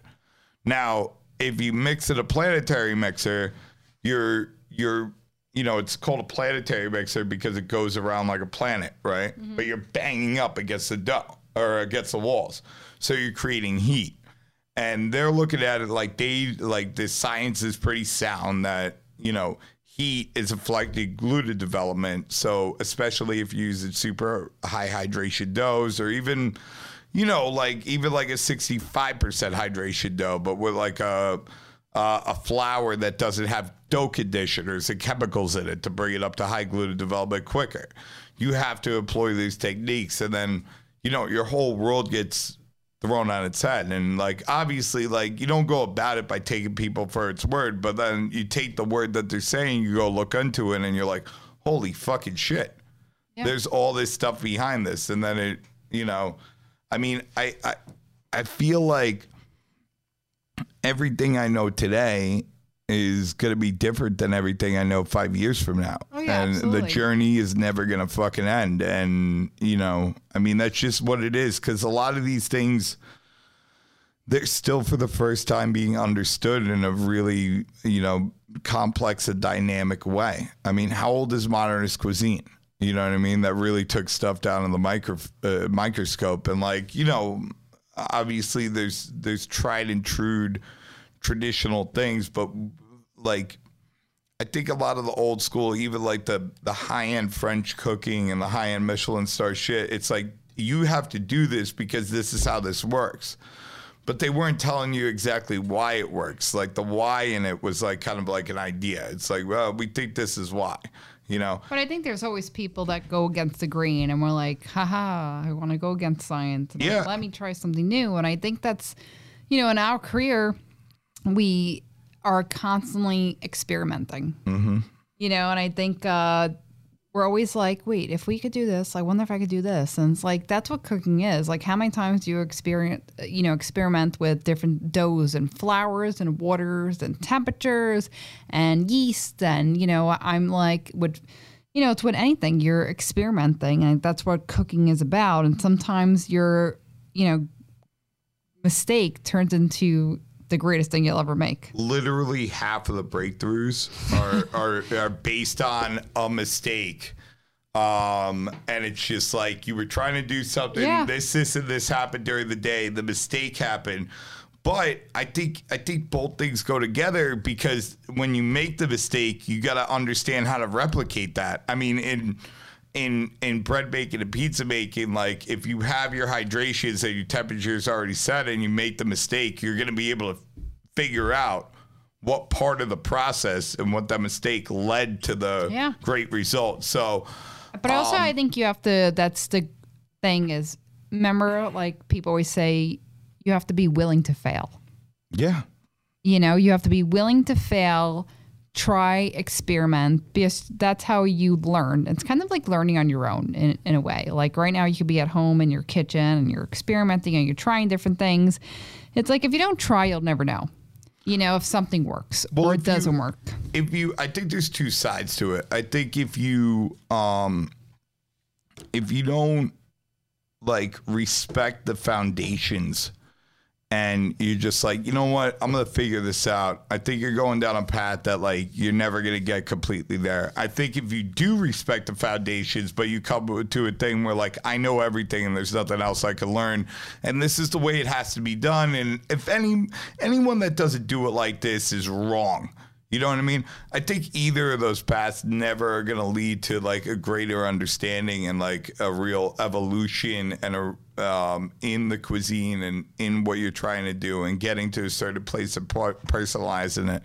I think you have to have both things. Like, I mean, from your background, I mean, it's it's kind of important. I'm not saying you got to go to like some fancy French cooking school, but like you probably know the basic techniques and this and that. Those are a foundation of what you do. You, I mean, you almost have to learn that, like working at Del Posto and this and that. Whether you're aware of it or not, it's like coming with the territory. Yeah, it's absolutely. like whether you know i think it's uh you know you learn as you grow and things i know or thought i knew when i was like 20 and you get to 30 and you're like okay you know you actually almost feel your progress you not feel your progress as you grow in this career like oh my god i can't believe i do this or that the other thing you know i can't believe i've done this i'm one of those people that I, I think we reflect back on our career and what we thought we knew or what we do know now or what we could learn five years from now. I think when you're you're passionate about something, I think you want to, I think you're hungry to learn when you're passionate about something. Like you, you want to know how everything works, why this, why that, the flour, the grain, the this, that, the other thing.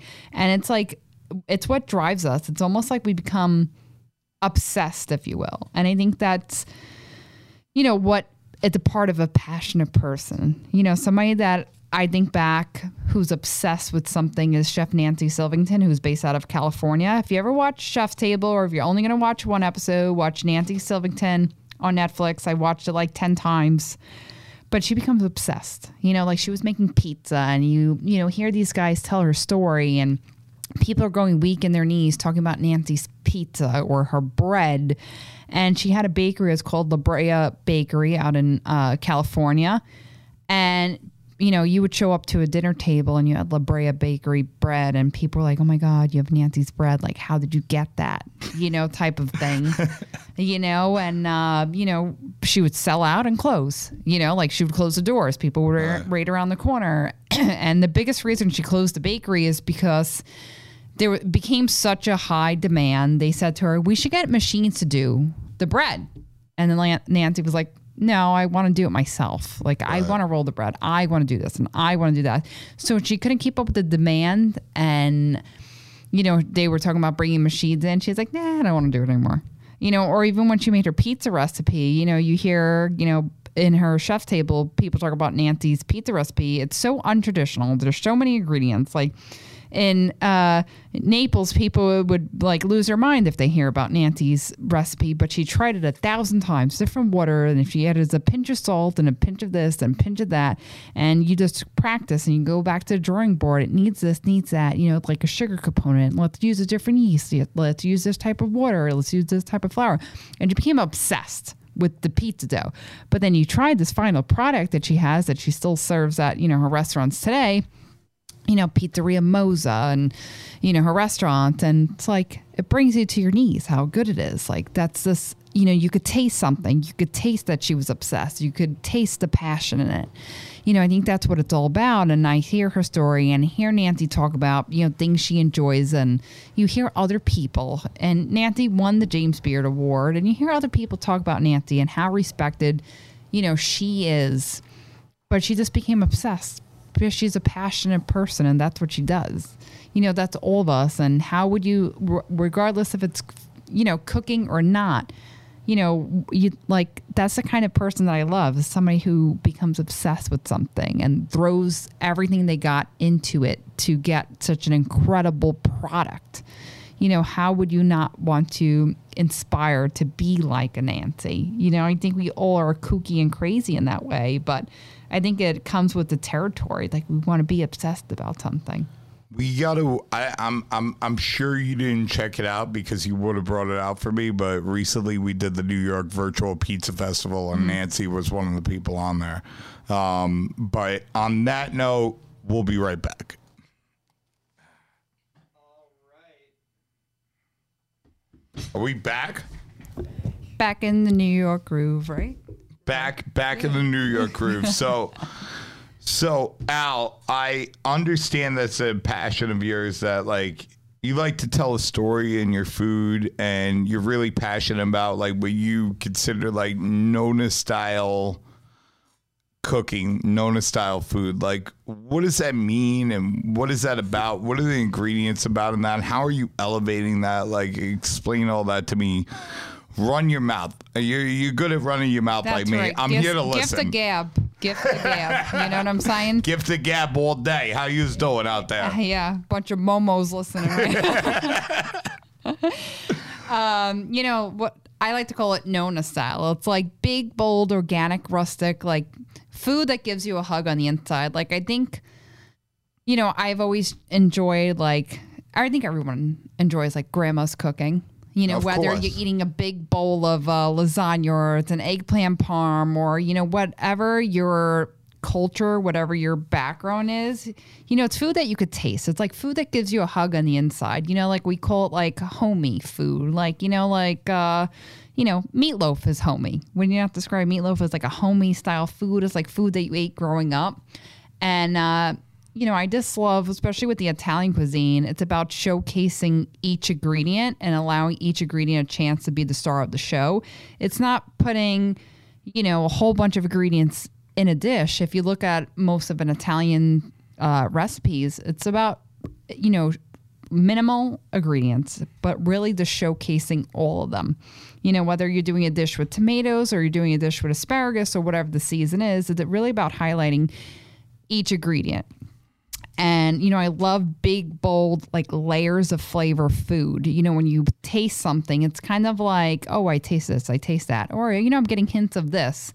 You know, that's what I love. And I think with the Nona style, you know, do I modernize it? Yes. So, you know, am I doing your traditional grandma lasagna recipe with dried pasta you got on aisle 12 at Key Foods? No, I'm not. I'm making, you know, fresh pasta. Maybe we're making fresh ricotta, or maybe I'm trying to make you the best lasagna you've ever had in your life. You know, something, you know, I think a lot of times when we eat lasagna, we always describe it as heavy. You know, you ever have, like, you order gnocchis and people say, well, it's, it's a heavy dish you know, let's lighten that up, you know, because when you make fresh pasta to make lasagna, it's lighter. When you make your own ricotta, it's lighter. And it's taking something that people think they know and love, but I'm going to try to make it the best you've ever had, which using the best ingredients, making fresh pasta, making all these things from scratch to, you know, you almost lose that traditional way of thinking of something. So, Ashpat, really quick, I gotta do two things right here. First of all, I gotta fix your mic because, and that's my fault. Um, I take partial Yeah. responsibility too. yeah, yeah, and you fucking should, Brady, you piece of shit. Uh, Yeah. just kidding, Braids. We you love Braids. F for today. Um, So, like, can you walk us down the path? We were talking about lasagna. Like, how do you elevate? Um, yeah, let's do this. Let's do that. And then, like, you can, like, kind of There you figure it go. out from there. Um, so, um, there's gonna be a lot of guys. I'm in the pizza world. There's a lot of guys in the pizza world that don't understand like the fine dining world. Like, how do you like? And to be fair to grandmas, I'm gonna I'm gonna tell you something, Allison, that's really dear to my heart that I've been like kind of looking at for a long time. So, I I have like girl cons- cousins, uh, Vanessa, Lindsay, um, Aaron, um, you know, and they have my Nona's recipes written down, but they were written down in like the 2000s, you know, and kind of how I look at those things is like, well, my grandmother, what she was buying you know, I mean, she didn't have access to the internet. Like the only source of inf- information back then, which, you know, for what we're talking about, there was no source. Was you know your rich uncle's encyclopedia and yada yada yada. Um, it's not their fault. Like they had what You use ingredients that you have. that you influence. have. Absolutely. all right, and they had no concept of Measurements. um, essentially. not only measurements, but like just like that. I mean, when you look at like the history of Italian cooking, dried pasta and that was a luxury ingredient. You know what I mean? Going back to as long as it was an ingredient. Um, we don't see it like that today. And of course, like, um, it's like make fresh pasta. But the reality is, if you look at the history of it, that was the case. So, um, you know, you have it from the market, you have it from the pos- fresh pasta makers, but then you go decades and decades on, and the recipe is changing because, you know, it's a little bit of ignorance to like, you know, we have no idea. It's just like, let's make it easier. You know what I mean? Okay, this works. I don't want to get into all that. I just want to lay that out there because I think it's important to, you know, let people know that, like, yo, your Nonna wasn't wrong for using uh, Barilla pasta after it got switched to, um, Yeah. You know, like Teflon dies in Chicago or whatever it was, um, and not not the greatest, you know, quality ingredient. yeah, and I also think it depends on what you could find locally at your grocery store. Is a big thing because I grew up. We had C-Towns and Key Foods. You know, I mean, there was no Stop and Shops or you know Whole Foods in Brooklyn. Sure. You know, so you. Well, you know, I still see grandmas today in Williamsburg, and they, you know, you have Napoli Bakery, Yeah, you have sure. Zolo's Fish Market, but a lot of grandmothers. My grandmother, you know, growing up was in New Jersey, and you know, she went to uh, Caldor, and I don't even fucking remember what these places were called, but like you know, in the pork stores back in the day when she was growing up and when she learned from her grandmother, there was no such thing as like uh, granulated garlic. There was no such thing as garlic salt, blah, blah, blah. These were all new things. And they didn't look at them in the same ways with the same education that we have today. I don't, but like, tell me, and with that being said, how, how would you, I mean, you're a daughter of this how how would you elevate this because i want i want you know my aunts i want you know everybody that's from italian community to know from from a woman that respects tradition that respects culture how do you elevate it because there's nothing wrong with that No, of course, there's nothing wrong about, you know, I loved my grandma, like I said, was Jewish. She was Russian Jewish. She learned from, she lived in an apartment over on Devoe Street. Her neighbor was Italian and taught her how to make lasagna. So my grandma would make lasagna for Christmas. I know that sounds like a crazy story, but it's true. But there's, of course, there's nothing wrong with that. And that's the hominess that we love. But I think as the years go on, whether, you know, you're a chef or not, you think of ways to make something your own. And me as a chef, as a creative person, as somebody who makes pasta and wants to, you know, experiment making fresh ricotta, that's my way of almost paying homage to the lasagna I've known and loved. Like, do we love that? Yes, but let's let me try making it my own. Let me, you know, get into my chefy hat and think of ways to keep it traditional, but let's elevate it a little bit. You know, so I think it's not being able to f- to fail to experiment of you know it's just sometimes i think to myself what something actually is. Okay it's pasta later with ricotta and there's a bolognese and this that the other thing and it's a dish that uh, originates from the region of lombardy. And it's just like in my chefy head i'm just kind of breaking down what all these ingredients are and how can i make them better? And you know what would be a different type of cheese and this that the other thing.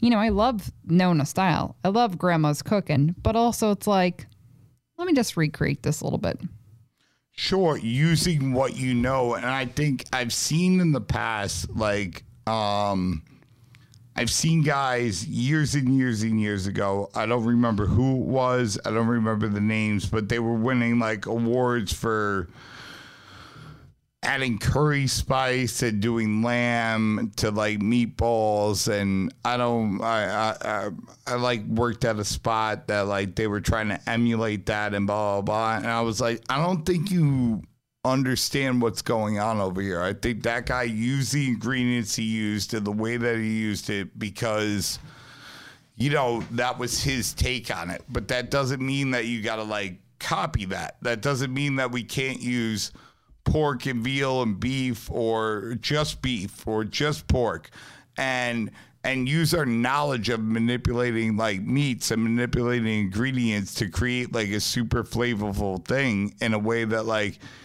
you know our grandmothers weren't classically trained French cooks. You know what I mean? They were simple things. And we just know more now, and there's nothing wrong with that on how to manipulate ingredients. Like, we learn techniques that we can apply to our traditional culture. Absolutely. And, And- yeah, I think you're absolutely right. I- But I think it's, you know, how many times do we see things getting recreated? I mean, that's especially in our world, dishes are constantly being recreated. Like we spoke about this, it's like cacio e pepe. Ah, Yeah. I got You know, it's one of the most. It's a very. It's a traditional, old school, easy dish. It really is easy. Anybody can make it. I bet Super you. easy. I bet you at any given time we all have all those ingredients in our house. At any given time, but you know, you go to these restaurants like in the last couple of years. I would say, what do we say? Oh, a little over five years, five years Yeah. or so.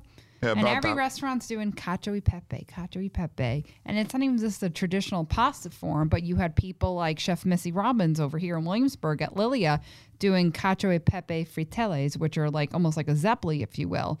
It's like that's kind of like the mind of a chef, if you will. Okay, cacio e pepe, that's really cool. It's black pepper and, you know, grated cheese, whether you're, you know, Parmesan, Pecorino, or whatever. How can I make that my own? Oh, I'm also make it into a zeppeli. I think that's the sh- mind of a chef that would think that way. Let's take something that is so familiar, it's so hot right now, but I'm also make this into my own. You know, I think that's like the mind of a chef and how a chef's minds work. Like taking something so traditional, something so familiar, and then kind of running with it. Was she like? Uh, I wonder. Was she? I, I'm not familiar uh, familiar with that uh, at all, and that's my own ignorance. But You could see I her know at Lilia uh, and Missy in Williamsburg. Renato Ruggiero. Yeah. You know Renato Ruggiero? Yeah. Okay. That's all I know about him. No, Noah, keep going. Well, Renato Ruggiero, he um, he's a young kid in Naples, and he does like a uh, a cacio e pepe. He does a uh, pistachio pesto. He does like a uh, peas and you know, kind of like bolognese, like almost like what you would put in arancini, but everything's with bucatini. And then he makes that he makes it real thick that gets put into a pizza tray cooled and then it gets put into like these three inch um, uh, deep by three inch wide molds. And then after that and they cool down he dips it in like a batter like almost like a beer batter but he's probably not making with beer. He's probably making a simple batter. Who knows what he's doing? He's like consulting around the world right now. And then it, it's like this simple thing like italy's got like this bad problem with being like okay if somebody in italy didn't invent it then it's not authentic italian all right? And meanwhile there's i mean i know guys from napoli food porn site that are you know it almost looks like a uh, grease trucks from rutgers university sandwich but with much better ingredients because the guys are located in italy. Yeah. you know, where instead of the American cheese, it's burrata, but they're throwing French fries and, um, you know, instead of putting, which is to me a revolution, um, instead of putting the cheese on the actual like hero, they're they're putting some oil and like caramelizing that cheese by itself on its own while they cook the sausage, while they cook the broccoli rabe, and then combining that afterwards on a griddle. Um, there's so many things that like can be done. I don't think anybody owns anything. I think like everything can be delicious in its own right and like have you know, I mean the people you're around and the people that you're dealing with and looking up to are obviously like they're they're very passionate, they're very educated, they know what their ingredients are, they know how to work them. Um, when it comes to that, I think that's the most important thing. And I think, you know, if we were to come out with um like, you know, in the nineteen seventies, the things that we're seeing today, like, like and present those things, Yeah. like it would be like, okay, you're not traditional, but this is fucking incredible. Then it becomes traditional. Yeah, absolutely. But I think that's how um, you know the culinary field works. It's you.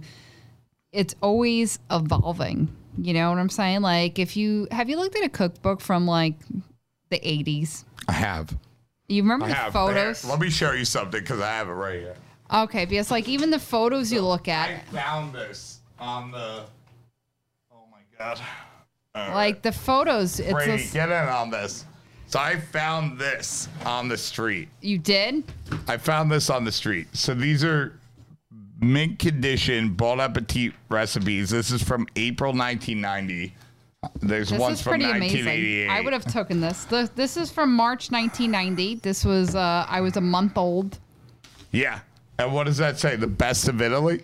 Yeah, and then just even like the photos you see, whether it's a magazine or like, you know, recipes, like the way the photos were taken in these, or no way that we would take them now. Like, can we just like tomato and bell pepper sauce goes with fish? Look at the fish.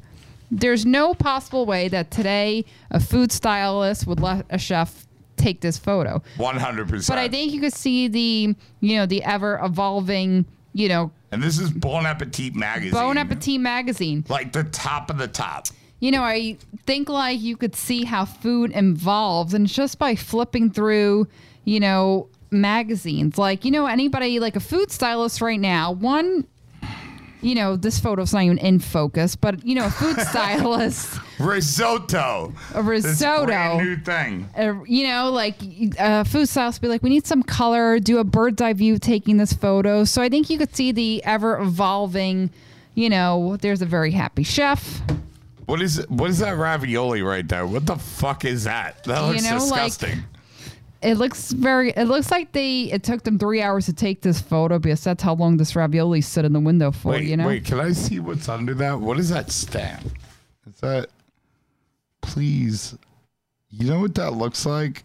Oh, used by June 9th? Okay. Um, yeah. No, that almost looks like like But one of the Cosetta um, stamps that I have.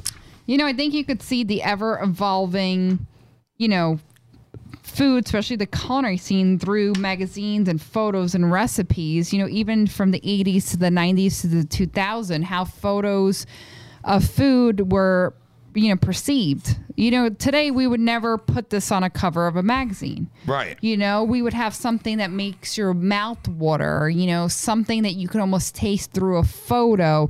You know, maybe it was fresh pasta, maybe it was like a cheese pull, because that's what we know today is a cheese pull is cool. You know, so I think you could see the ever evolving food career, the food um, you know, culture through photos, especially like this is exhibit A right here. This is the perfect example. You know, I look at old school cookbooks like Julia Child or even Wolfgang Puck, and you see, you know, how these photos were taken. Like Julia Child literally has a piece of like, it'd be like salmon, and there's a, like a, baked potatoes right next to it. And back in the day, you know, Julia Child is so well, well respected. She, you know, paved the way, you know, in this career. And you see the photos in these books, and at that time, that was the creme of the crop right there. Yeah. You know, now you put it side by side with another cookbook, and you think, Doesn't even doesn't even really stand but that was just anymore. a sign of But- the times, really. No, it is a sign of the times So, like, that kept in mind, and that's what I want to make clear for everybody. I want to make clear that from like my aunts, for my uncles, for my my grandmother, that rest in peace, she's passed away. Like, obviously, she can't listen to this, but like with that in mind, like, what would you? Like, I, I mean, at this point in the podcast, only like real believers and real motherfuckers are fucking listening. So, like, walk us through like yo Or if Allison not, our friend- Fasano's yeah. modern version of a lasagna. What the fuck is it? Uh, first, I'm, you know, fresh making pasta. Sure. You know, you're making fresh ricotta. I'm making a bolognese. I don't like, uh, you know, a lot of people, especially a lot of grandmothers put, you know, fresh mozzarella or something like that. I like to do a bolognese with the, you know, Bechamel. bechamel. And, you know, like I love a lot of fresh herbs, especially if you're doing a like three meat bolognese, you know, veal, pork, uh, and beef, um, bechamel, like Parmesan, multiple layers. And if you put it in the oven and the best, you have to let it sit and you should eat it. The, I like to eat it the next day, I agree.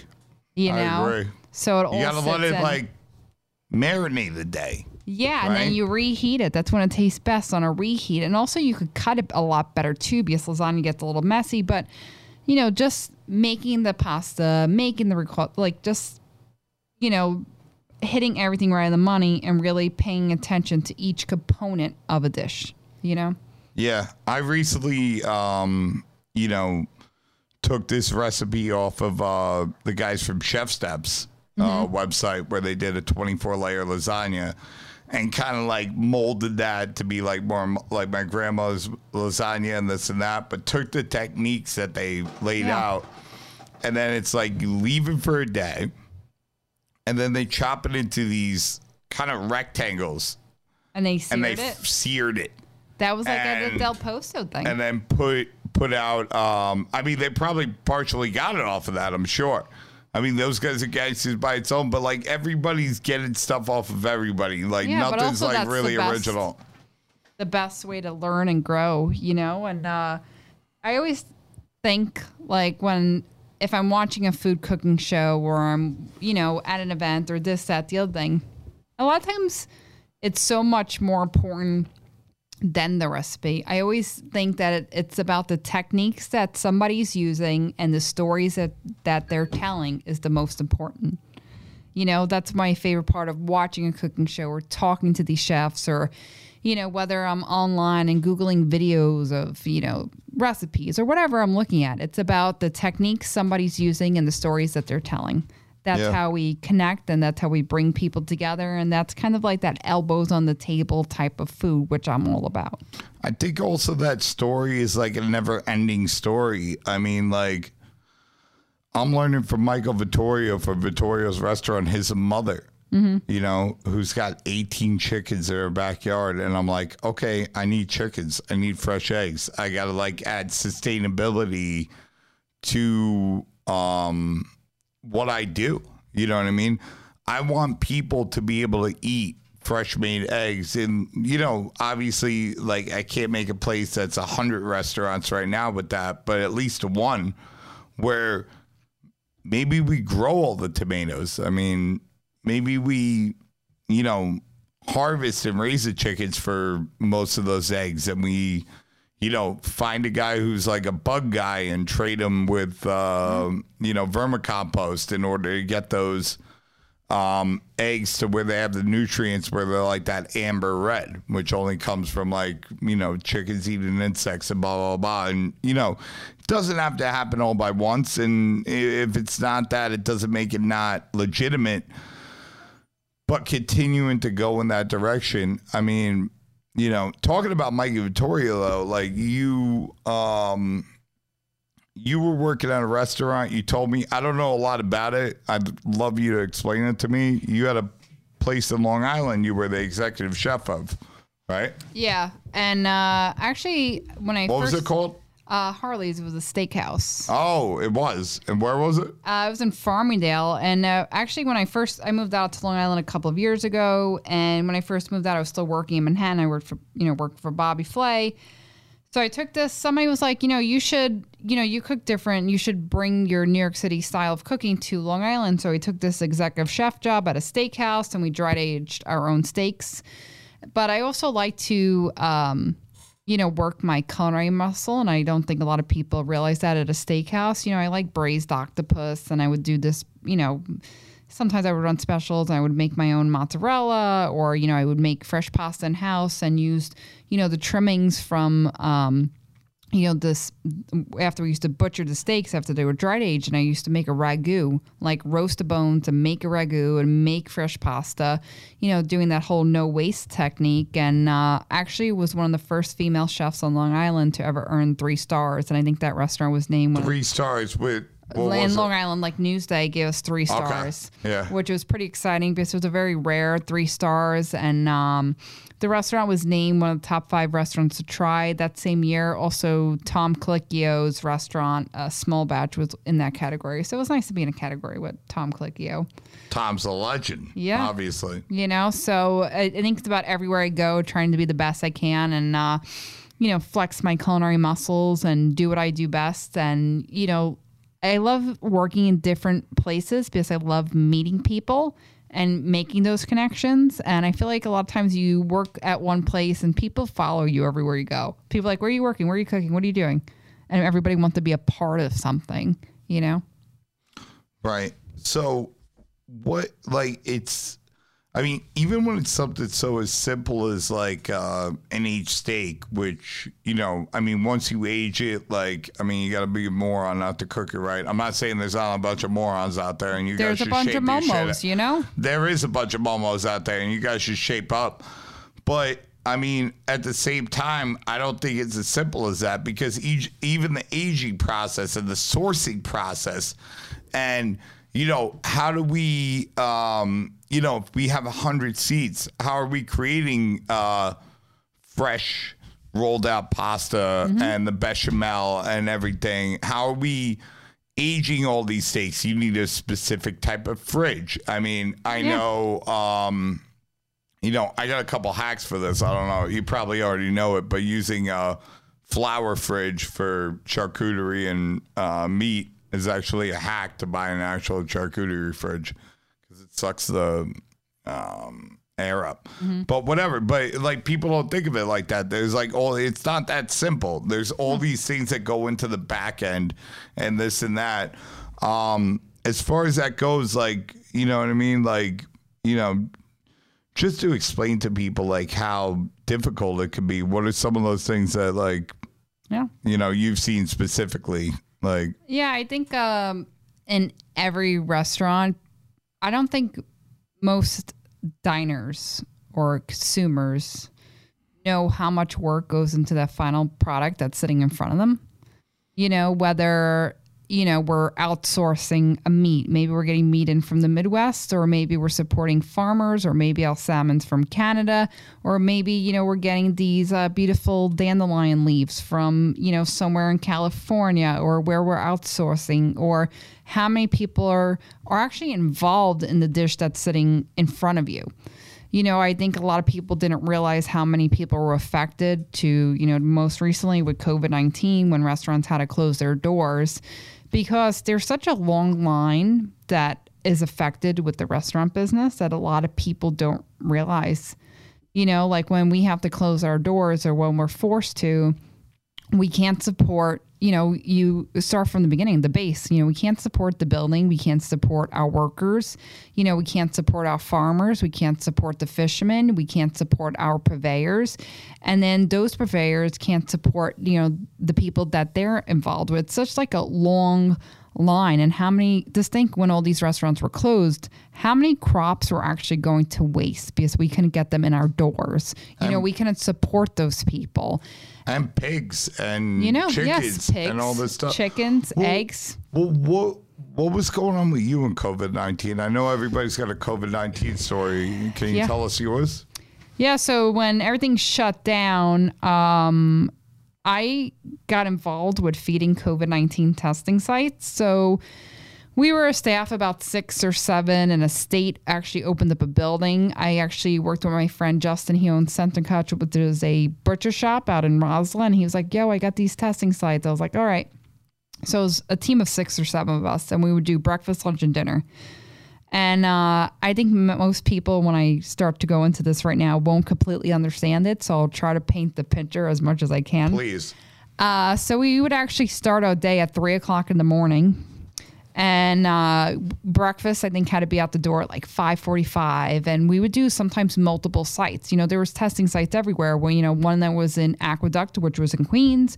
We would do Brooklyn. We had a place in the Bronx. So we had these drivers, and you know, so each meal period there had to be two options so breakfast lunch and dinner and then you know with a team of six to seven and we're doing 4600 plated meals a week. 4600 Jesus. with a team of six to seven. And with covid they were very strict because everything had to be individually packaged you know, let's say for instance you're doing a sandwich, so we have to buy bread in, slice bread open. You know, you're slicing fresh meats, or maybe you're doing a hot sandwich, a cold sandwich. You have a sauce, you know, a cheese, a meat, a this, a that. You have to cut the sandwich in half. You have to wrap it, and this is about you probably have about two, after breakfast is over about two hours to get all these lunch meals out, labeled, dated.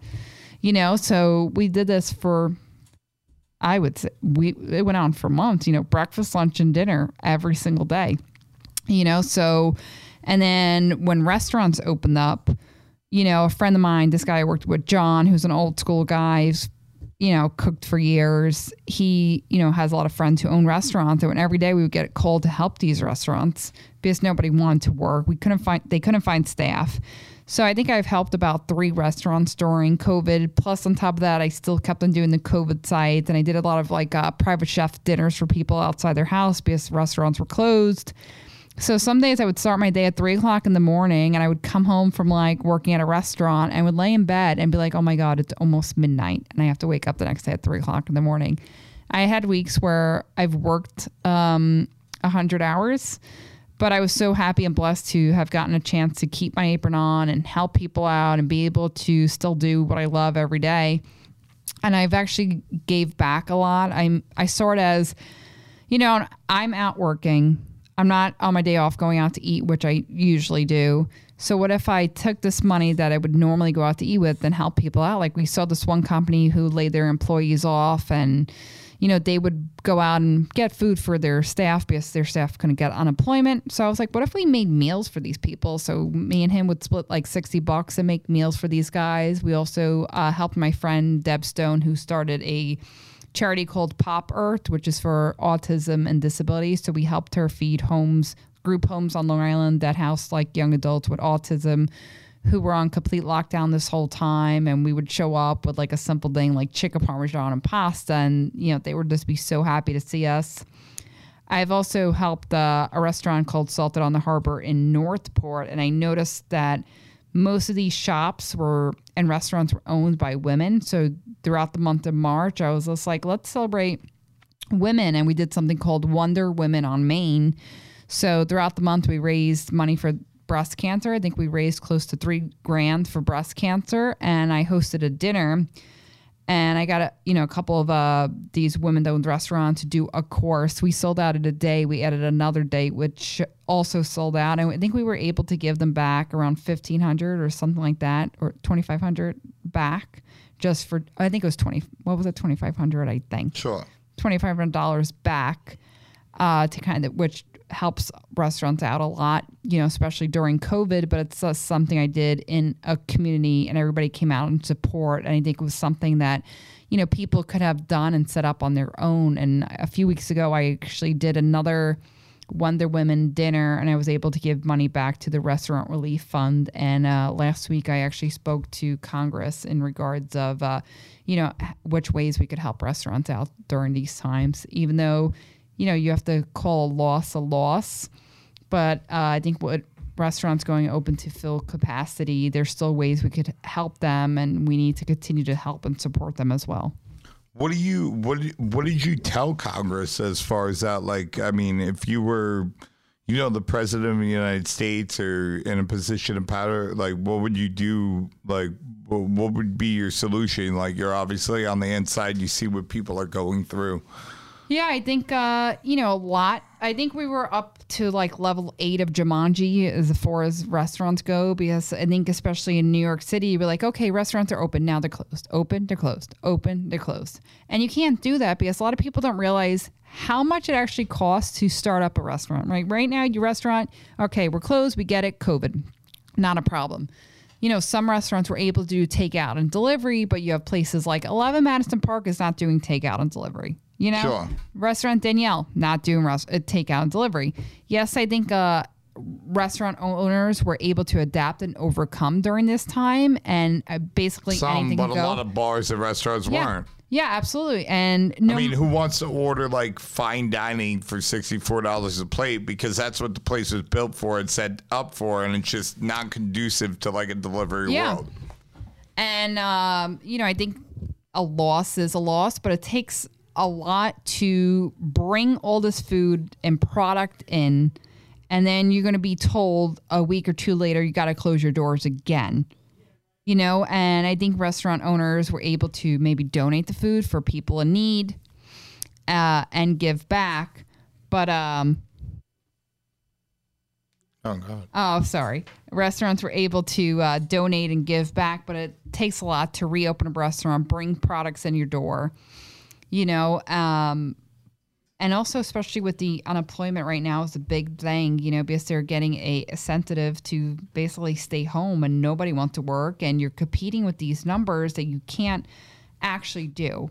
You know like these numbers for line cooks or people to work in the back of the house are numbers that we've never seen before we've never paid before but we're co- competing with unemployment and willing to pay that because we're so desperate and we need to you know, we need to start opening up full time. We need to make money. We need to do this. So that's what we're competing with right now. So I, they were like, do you think after we take away the extra money on unemployment, will people start applying? Absolutely. You know, people. Also, I think you lose the stamina. You know, we work long hours, and I don't think it takes a while to kind of build that up. I could work 20 hours and it'd be like I worked one hour, you know? Right. That's just how I am, and I'm Just how you're built. You know, and it takes a while to build up that stamina. So, you know, it's been a very hard time for everybody. It's a very, it's been a very hard time for the restaurant uh, industry. You know, I remember watching the TV after I was up at three o'clock in the morning. They're like, order takeout and delivery. I'm like, you know, there's people working to do that for you. You know, Right. let's, how about we talk about these people? Who I feel like they were on the front line, you know, takeout and delivery workers and restaurants that had their doors open you know, it was a lot. You know, I know I was, I felt like a frontline worker, you know, working. I mean, you fe- fucking were. 100% facts. I mean, my view on the whole thing is, is like, I mean, I think shit's been changing. I think it has been for a long time. You know, I've been an owner for a long time, but I mean, I remember, um, you know, working my fucking ass off when, when it was a cash business and when I was getting paid between eight and ten dollars an hour. And I would work, you know, twelve hours a day, six days a week. Um and it would be like, yo, maybe I bring home like 100, 150 a day. Meanwhile, guys that were working half a shifts on the front of house, they were making 400 yeah. um, and they were they had no idea what the menu was most of the time. They were aspiring actors or whatever the fuck yeah. it was. When, it wasn't. when somebody tells you on the streets of New York that they're actress, I'm like, what restaurant you work at? Yeah, yeah, yeah, exactly. Um, I think, um, and it's hard, but I think there needs, and I've seen this this business evolve a couple, uh, more than a few times. I know uh, Daniel. I'm gonna say his name wrong. Baloo. Daniel Boulud, yes.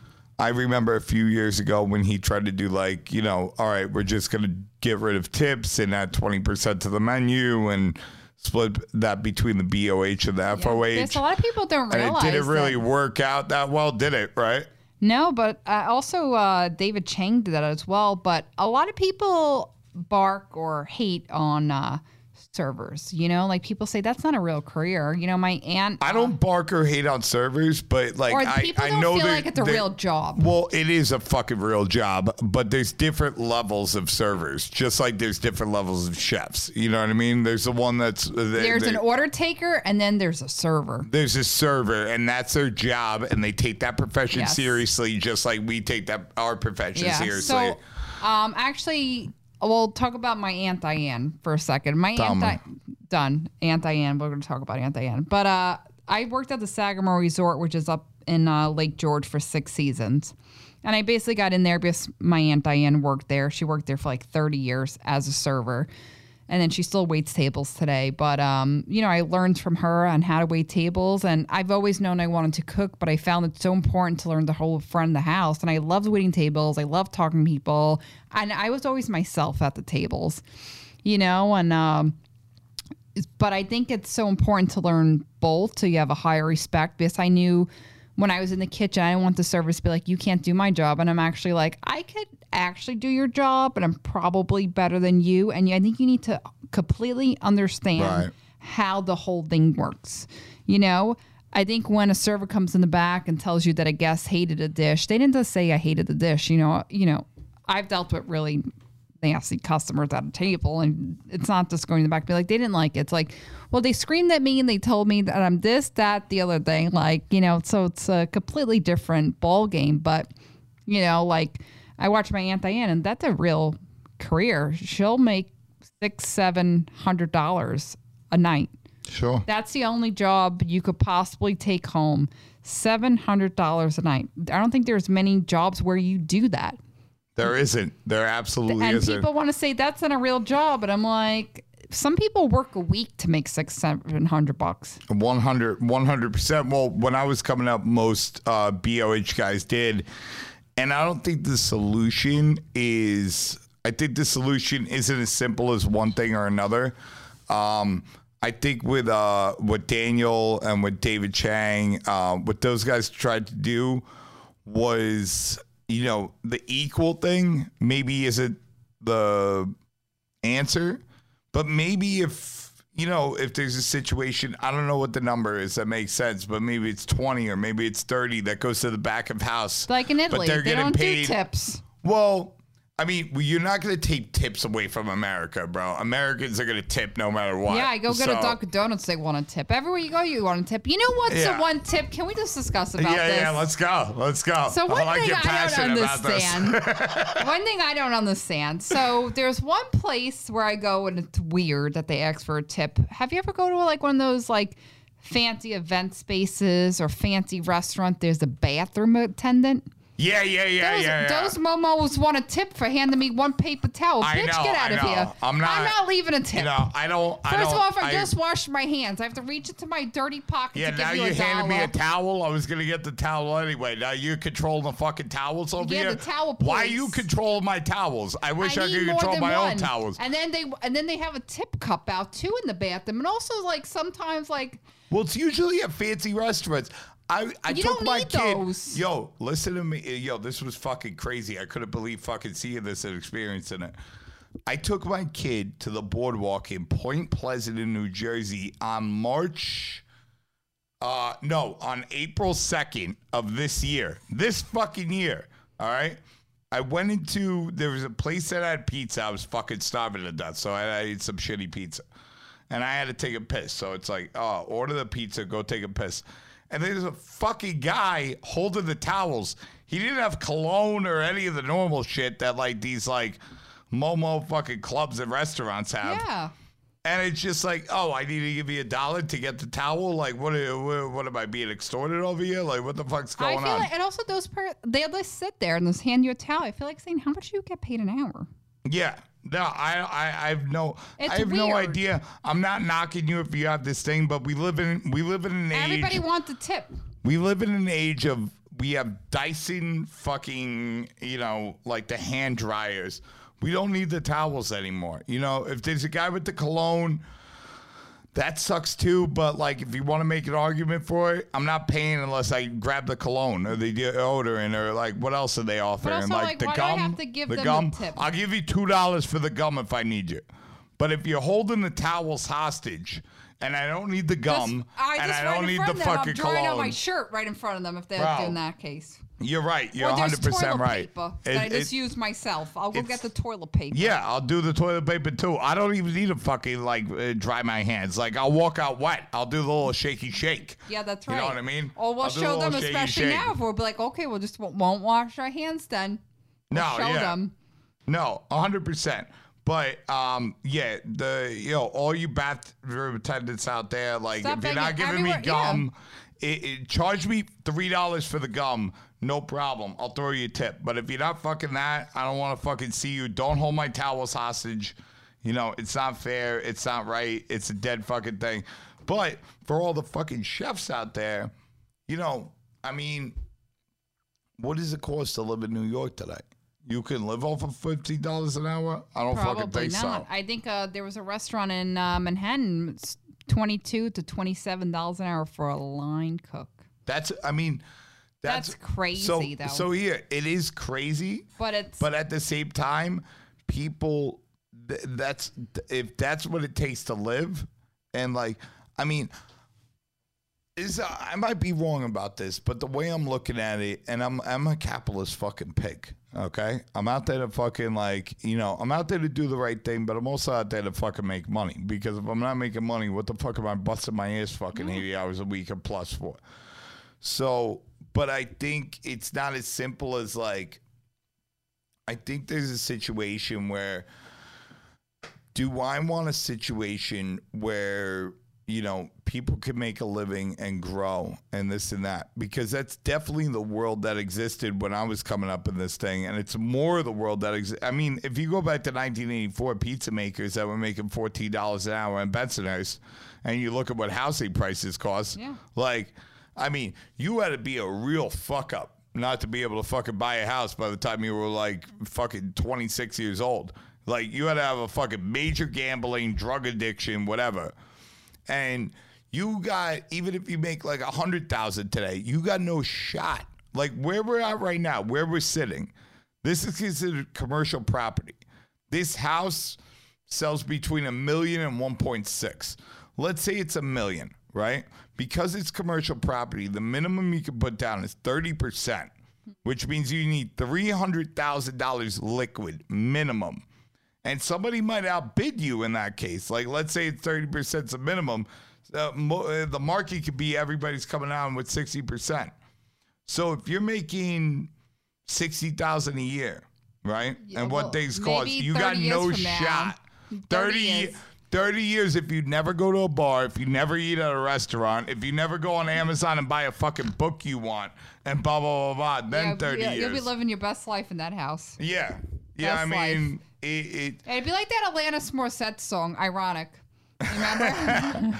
I mean, you know, you buy the perf- the house of your dreams, you die the next day. You know. I mean, something the way I think about it is, I go down the block, right, and uh, ill. I'm saying the fucking name wrong, but there's a, a really, really good, amazing bread bakery. They had a video on either uh, French guy L'Imprimerie. Um, it's across the street from the White Castle on Eater, over by Myrtle Wyckoff stop. And you know, the guy was a banker in France. He wanted to be a bread maker selling fucking loaves of bread for ten dollars, twelve dollars, you know, a piece. Baguettes are six bucks, bro. You know what I'm saying? Like now, if if you come to the fucking like nuanced realization that okay, with rising labor costs and blah blah blah, we have to add streams of revenue, and you add a bread program like that to your thing, and you put in the fucking work because that's your job. You know what I mean? The world fucking changes. It's your job. Like if I'm the entrepreneur, change with them. it's my job to add the revenue to whatever. Just like Keith McNally did with Pulino, just Yeah. like this guy was doing. And you add that to your pizza program in your in your small print location, right? Then you survive. And and not only you survive, you thrive. yeah. You know what I mean? Like it, the days of uh, right or wrong, you tell me. The days of uh, the place in New York City that opens from five to ten, that's fine dining. Or I mean, how often do you see that? Yeah. You're right. Even even before Corona, like I people evolved. to- I think you also change with the times, and I think if you have like a business, like you're like, we just do this. As the years go on, you're going to see less and less business, or or not. I could be wrong, but I think you have to change with the times and see what's happening, what's going on, what's this, what's that.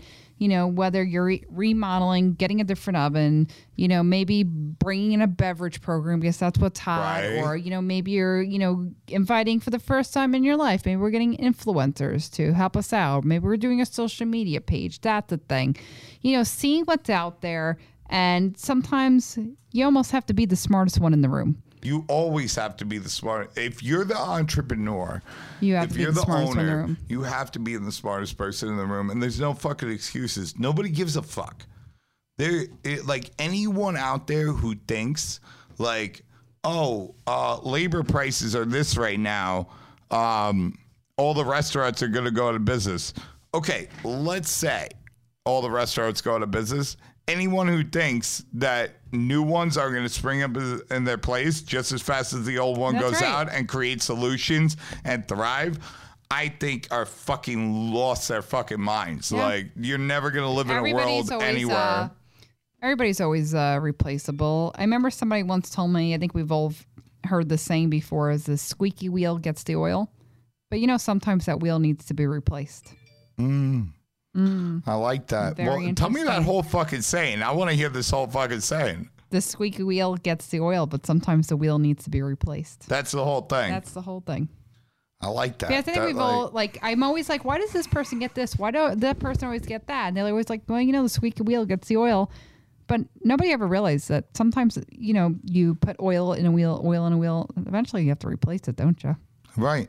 And it's kind of like I, uh, you know what? I never fucking heard that one before. That's pretty amazing. I mean, The next time you have a person in the room that's you know saying we should do this, that, the other thing, and everyone's giving them everything, that person could be replaced. I don't even think like that that um and I don't think that applies to like, you know, the guy in business has to be replaced, but if he's I think it's like in that analogy if if the person is just like I could just put oil and oil and oil, like he's not the wheel. It's his choice whether to replace the wheel or not almost. Yeah, but I also think if you're the entrepreneur and you're the one that has to be the smartest one in the room, It's your responsibility to replace the wheel. yes, it's your responsibility to replace the wheel. But if you're not constantly learning and figuring out how to wa- ways to bring in business and change with the times, I think it'll be you that is the wheel, and you could be replaced with the person next to you. One hundred percent, and and I think I I see that so much where I see people that um you know they're they have a thing. It's worked for five years, ten years, twenty years, whatever the fuck it is, and they think that the world owes them something, and it's like, hey, you've been fucking sitting on your ass. This is your fault. Yeah. Like it's nobody else's fault. It's your fault. When things change, they change. You who gives like okay, you were you were saying like, yo, we're seeing insane labor prices, right? When you tell people that, who cares? Is it is it forward looking people? Is it fucking people that are complaining? Is it people that are looking for solutions on it, or is it, you know, I'm like, I- I'm gonna be I like like I I just said it. I'm a capitalist fucking pig. I want to make money. And being a capitalist pig, the different way that I look at it than I think some of my colleagues is I'm like, if it is what it is, it doesn't matter how much I bitch. That's not gonna help me. Yeah. That's not going to help me make more money. I'm going to only lose money by changing or by by not looking at this shit. I have to look for fucking real time, real life solutions. And you were saying how good our people are at figuring out solutions. And I think the biggest one of the biggest things that nobody looks at, especially when they open a restaurant, is a human resource element. Like I'm looking at new concepts now where I'm like, you know, I'm not even opening a new concept unless I'm putting 60 to 120,000 gross on the fucking table per week through my liquor program, through my pizza program, through my delivery program, through my, um, you know, uh, you know, I'm carving out like a retail bread thing, like the morph into this thing. And the reason I'm looking at it like that is because if I can't hire, if I want to open five locations or 20 locations, if I can't make a 75 to 125,000 dollar hire, that is the fucking engine that I can be competitive. If that guy walks away, I got another guy coming tomorrow. Mm-hmm. You know, that is going to be the engine behind keeping my culture, keeping my recipes, keeping all these things in line. You know, who's going to do that? Exactly. You know, you you almost gotta you gotta build it into the end, into the business. Absolutely. Yeah. You know, and I, I don't see many people like looking at, you know, they're like, oh, they yeah, there's gonna be some guys. We're we're coming up with the next Shake Shack. We're coming up with the next Chipotle. I'm like, yeah, there's gonna be li- guys lined up for work, bro. This new generation, Nobody wants to work. they don't want to fucking work. But like, I almost fucking can't blame them. If you got no shot at owning a house, if you got no shot at raising a family with the money they're getting paid, you know, what's the motivation? We come from like a different era. And you know what I mean? It's like we have to work for everything that we want and we work for that respect and we work to almost earn that title. But you're 31 years old, and meanwhile, like the guys, the the immigrants from, you know, Uncle Mike from Fortunatos, bro. He, he had a house fucking five years after he walked in. He could have had fucking seven if he wanted. Like, I, I'm never gonna not work because that's the way we were fucking brought up. But I Or almost we- feel like it's not fair to tell these kids like, oh, oh, you know what I'm saying? Like you're fucking lazy, yada yada yada. If you like know you're working for nothing, I can't. I, I can imagine I might be But the also, same way. let's all agree that some of them are just lazy, and that's plain out. They are. They are. Uh, we we can one hundred percent agree that some some of them is a result Yeah. of like horrible fucking parenting and fucking like Yeah. trophy fucking yeah, bullshit Some and blah blah blah have blah. this ability to go out and make money or not. Like the other day, I asked this girl to work. She goes, "I can't work today. I have a lot of things to do." I go, "Give me an example. Like what?" I have to clean my car out. I'm like, Mm. "Bitch." You either should show up to work for a few hours to make money, and you could clean your car literally any Right. other day, any other day. But this is like their train of thought. well, let me explain it like this. Maybe this is like a better way to put this. So, like, all right, there's a million hustles in 2021 that if you bust your ass and do A, B, and C, like you can make real money. Yeah. But but spending fucking 12 hours in a fucking kitchen is not one of those hustles. I'm pretty sure. Yes, I know. Yeah. It, it's not one of those hustles that's going to buy you a Yeah, house. or like, these I people mean, don't have any time on their hands, but they're doing TikTok videos. You know, if they're doing that, they're fucking crazy and they're they're dumb. But there is hustles out there where like, I mean, you can, I mean, I've seen like some crazy shit. Like, bro, my my buddy Austin, and my buddy who lives upstairs, right? He collects basketballs, used scumbag basketballs. The the more scumbag they are, the better. And he has an artist friend of his who buys them for twenty dollars a pop because he does installations for the NBA and gets paid like untold amounts of money. You know what I mean? Like if you're willing to think outside the box and willing to reach out and get on the streets and this and that, I mean, there's there's infinite opportunities out there it's to make almost real cash. Traditional ways to make money. we don't live a traditional time. Yeah. You know, the, the the world we grew up in and the world now is, is I mean, it's changing faster than anybody could keep up. And like, who would have heard of a thing like that? Like, wait, wait, wait, wait, wait. You're telling me if I go walk down the fucking freight train tracks all the way down to Brooklyn College and collect 20 year old basketballs that you're giving me $20 a pop? This kid comes home with 50 basketballs average. That's a thousand dollars for a day. I mean, it, it's it's not like uh, easy work. You know, you're on freight trains in the sun, but it's also like not anything that anyone I think would call like backbreaking or hard. You know what I mean? Yeah, that's right. It's harder than sitting in an air conditioning room at a desk, but it's it's. I mean, But also, I think we have we live in a time of social media, and some people make jobs. They have jobs based off of Instagram. A lot of people have jobs based off of Instagram. I mean, think about, um, you know, what is traditional advertising anyway? Like, okay, I'll give you, I'll give you a great like off-world example that I grew up with, but like nobody thinks about. So, in the pizza industry, right? You have two industry magazines. You have PMQ, Pizza Quarterly Monthly, and you have Pizza Today magazine. And Pizza Today, was uh, they throw on. They're the big boys. They throw on Pizza Expo that you know me and you know and all this stuff.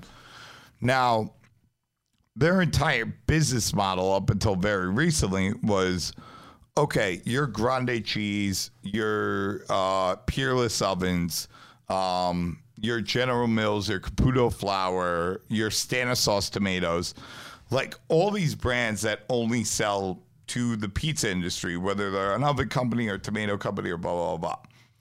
Now, for those companies that don't sell in the grocery store or don't have products that like you could buy, or your mother could buy, or your sister could buy, only people within the industry could buy, it would be non advantageous to invest their money into traditional advertising and marketing. Like, you wouldn't want to put um, a Stanislaus tomato that um, Alta Cucina or, or uh, you know, or a peerless oven that isn't available or isn't in like no one, your mother, you, no one's gonna buy that outside the pizza industry, right? So like if you were to put that into like uh, Men's Magazine or you know uh, Lifetime or w- w- what's the one I'm thinking? uh, Whatever, uh, or a New York Times ad, you know, only 0.0001 percent that have eyeballs on your ad would actually be interested in your ad. So their entire business is built off of the fact that like we ship our magazines to pizzeria owners and we have over you know whatever it is like 40,000 pizzerias that are getting our magazine. so your eyes your ad dollars are spent on eyes that actually matter you know mm-hmm. we don't know what percentage so now you have Instagram now nobody's reading the New York Times right it's I mean, it's gonna change and it's gonna get like whatever, but like, where are people's eyes? Yeah. You know what I mean? But you do it, I do it, Yeah, we all do it. we all do it. So if it's like, if I can, and and now I have this amazing thing where like I can actually figure out a way. I can figure out this vertical or whatever where I can put on an ad set where everyone, only pizzeria or restaurant operators based on, you know, different things um, that I put like specifically into the ad set, only they'll see it, right? What's the point of marketing? It's to put eyes on. And should I spend? I mean, think about an average TV show. An average TV show, like you know, primetime TV show, or like, all right, Pawn Stars. You've seen Pawn Stars, right? Uh, let's say Pawn Stars and uh, American Pickers and all those other shows. They have an average viewership and Nielsen rating of like five hundred thousand viewers. How many fucking Instagram people and fucking YouTube people that you know that get millions and millions and millions? So if I'm a company, where's my fucking ad dollars better spent? On social media. One hundred percent. And like, is it worth? If I get, even if I get to give somebody with twenty thousand followers five hundred bucks, where I got to give. I mean, I gotta imagine an ad costs like for uh, Pawn Stars to put an ad on their thing. It's got to be But in the millions. on social media if you have to pay somebody, but it's also a targeted audience that you're going Sure. for. You know, like if you have, you know, a food blogger, they just go around and they take photos of pizza and pizzerias and, you know, they're with this pizza, you know, pizzaiola and this pizzaiola. You, I want that person. If you know, I'm Nino. I want to. Well, yeah, that if you're the person to advertise me. well- because that that people that follow that person are pizza, you know, like. I mean, that would be advantageous, but like, yeah, I- I mean, it's just like, I mean, there's a different, um, you know, I'm going old school because I'm old, but like, there's obviously a different audience from, um, Pawn Stars to Adult Swim to like a Matlock rerun. Yeah. Right. So if you're like a Matlock rerun on TV Land or whatever, like really old people watch, like, you know, you should probably be like placing ads for like, uh, I don't know, um, you know, whatever old people need, like some kind of weird insurance or like, Yeah. you know, if you got Empire like, plan or something. yeah, yeah, exactly. Or a like- home journal. yeah, yeah, yeah. Or you want to like refinance. It's like I, I Yeah. always see those ads where it's like uh, uh, consolidate your debt or Yeah. consolidate your lawsuit and this and that. And those But guys also those commercials that you're talking about, they're on at a you know like a particular time, like you to know target those exact people. Yeah, people. like during like So my it- mom watches The Young and the Restless. You see all those old people commercials, Right. Yeah, Exactly. And they're doing that on purpose. So, like, I mean, if you're a company who sells ovens and you're like, oh, I'm going to just go on social media and find all the random people with 100,000 followers That's and right. pay them based on that, you're a dumb marketer. you Yeah. know what I mean? Um, I mean, I I don't know. I just think everything out there is a little bit more, more like non-binary than like how like it's We're perceived. just trying to be with the times, man. That's it. That's, it. That's it. all we gotta say about that. You know, we're me and you are trying to be in with the times, and uh, We have to be. We got no fucking choice. but also, you I know, what's can- funny is I know I bet you are the same way too.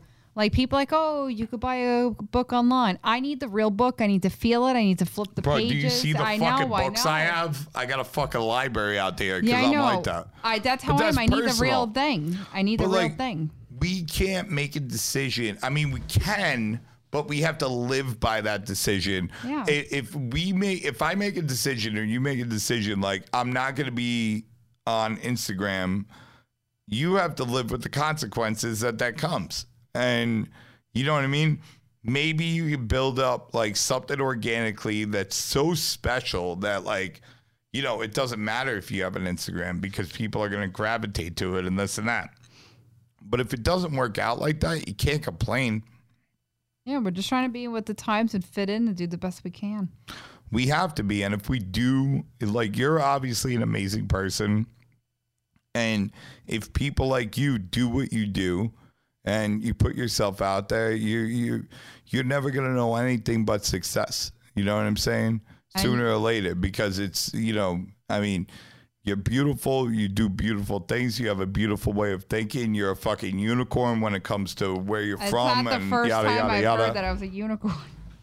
Well, I mean, it's true. I mean, I'm a fucking yo. When I came back to the Lower East Side, and like I was like, oh, I'm, I'm coming back to the Lower East Side. I'm gonna be hanging out with like cousin Joe and all the boys are gonna be around. And I walked into fucking like, like, You're like, uh, rich hipsters from fucking Ohio and Colorado. And you're like, and it was just like, momos, I'm you know? walking in and I'm like, I, I'm a fucking unicorn in this bar. Like, find another guy from New York besides me. Everybody's from.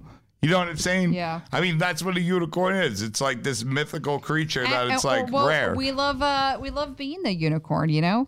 It's like somebody has to carry on the tradition and be like us and you know, be Um, elbows on the table. I'm I'm very very happy about what I know and where I'm from and who the fuck I And am. And where we're going. and and yeah, but I I also wish I had a couple more guys that had the same life experience around in the same place where I'm from.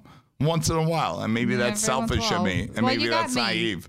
I got you, but you're moving away now. No, but uh, but I'm coming back. You know, I'm only uh, going away to cook and travel and learn something new. But I'm gonna bring my uh, adventures back with me. Well, me. tell me about that. What are you What are you going to do? Well, you know, first I was like, let me go to Miami just to lay on the beach for a bit. Uh, you know, I've worked a lot. You know, just like I've been on a vacation in like over eleven years, but I love cooking and traveling and learning something new. So like when I travel a bit in June, I don't have a. I don't know what my plan is to come back or You don't when. even know where you're going right now. So right now my plan is Miami's first, Okay. and then gonna head down to Dallas and see wherever picks up. I like to do like a stage and you know trail and learn something new and meet people and network. So that's basically what I'm going to do. But you know I'm coming back to New York and figure out where I could go from there and where I fit in, or if I should open up a restaurant or whatever I'm doing. You know I think that's the plan. But I love learning something new and I love diving in and you know talking to these people and hearing their stories. You know whether I'm in Dallas I'm doing you know a campfire cookout or whatever I'm doing.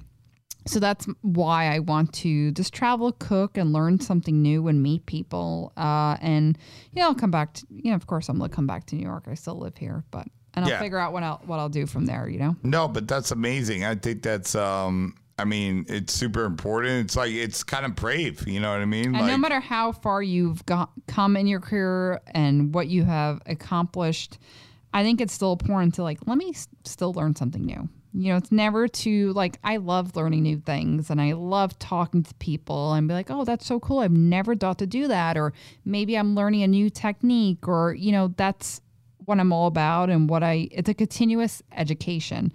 That's what this career is. And I'll never say I know everything and I love, you know, bullshitting with people as we like to say and kind of hearing their stories and kind of just always seeing where I fit in in this career no matter how much I have done so far. It's still like, well, what else can I do? You know, I love having a full plate. Always hungry, Nino. Always Yeah. hungry. No, I hear that. I think one of the like the hardest things that um and one of the most rare things that like we've seen like the people we grow up with, one of the biggest things that like I mean, think about the kids you went to middle school and high school with and they can't get out of their you know what I'm saying, little Element. bubble and their element and I mean, by you like taking this thing, I mean, you've obviously done it before this by like going out there. I mean, like we've, for everybody out there, like going out to Union Squares, get it out of your fucking element, all right? Oh, you fucking right. momos that don't Yeah. understand this shit. But like, um, I mean, it's so fucking important. You know what I'm saying? You're from here, you do what you do. Um, you're always gonna have your fucking roots here. You're always gonna have your family. You're always gonna have your heart here. But you gotta, you know what I'm saying? You gotta spread good, your like- wings and go out. Right now, I might go away for a couple of weeks and come back and uh, see where I go from there. You know, I've worked a lot during this uh, COVID, and I've, I think I've learned how physically hard I could push myself, physically and mentally, I should say. Um, you know, working those hours, sometimes doing three jobs in one day. Um, but I think it's um time to just learn something new and meet and get out of this New York bubble for a bit. I could be gone for a couple weeks, who knows? But I'll come back and figure. You'll be gone for a couple of years. You gotta fucking just go. You know what Yeah. I mean? You gotta just like see what's good. No, I fucking know for a fact you're coming back. Um, yo, just to jump off on a different thing, like I mean, because we haven't touched on this, and this is a pizza podcast, but I know you from you know i think you I, I don't even remember but i think you reached out to me you were like yo i want to come to your place to make pizza but you were into pizza for a while you did urbani stuff.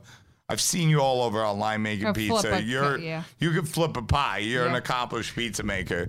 Um, you definitely deserve to be on the women of pizza crew. Yeah. but um how'd that all start for you? Like what's kind of your inspiration behind that? Um, you know, you know, being in Italy, you know, we learned how to make pizza. We had this wood-fired oven. I just, like I said before, I love the.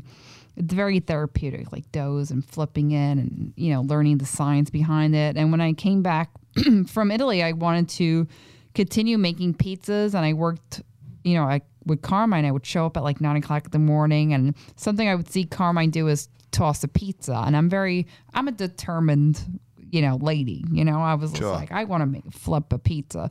So of course I had a few failed attempts, but then of course now I could just do it without like a. I can't do things like you, but uh, I could toss it. yeah a little, walk on little a- basketball hoop on. a little basketball, Oh, yeah.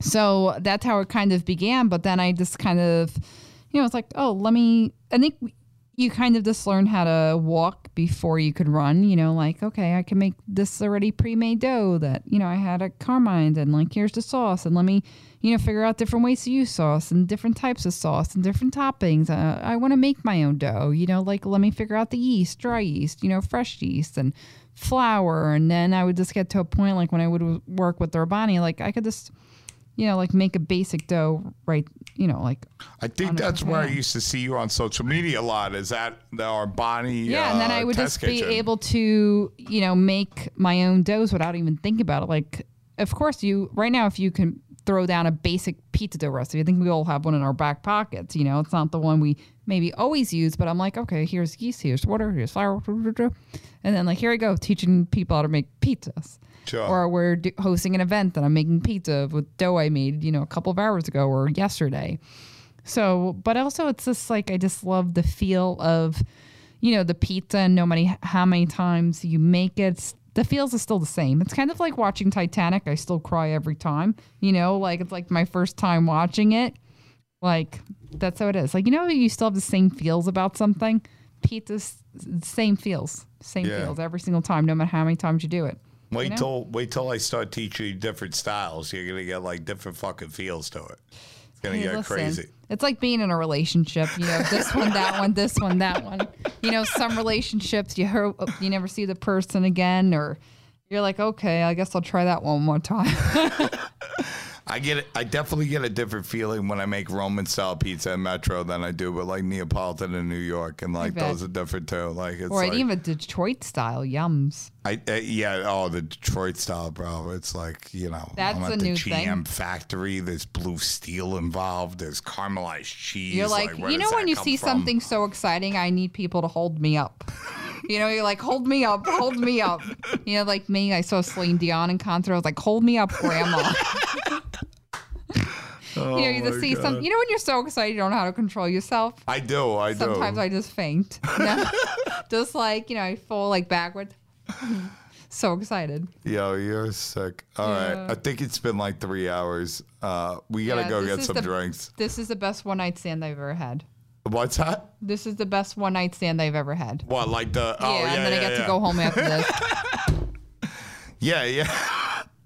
I'm not Oh. gonna add to that. I'm gonna I'm gonna prevent myself.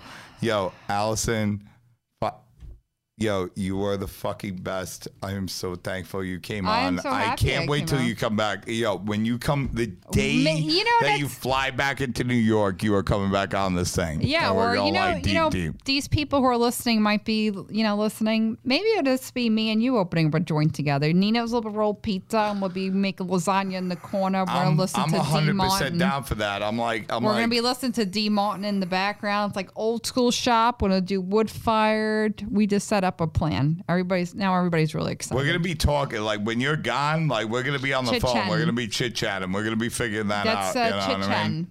You know, We're- I'm gonna figure out whatever the fuck I got to do to get you back to New York City, not for That's nothing, right. really and truly, all day long.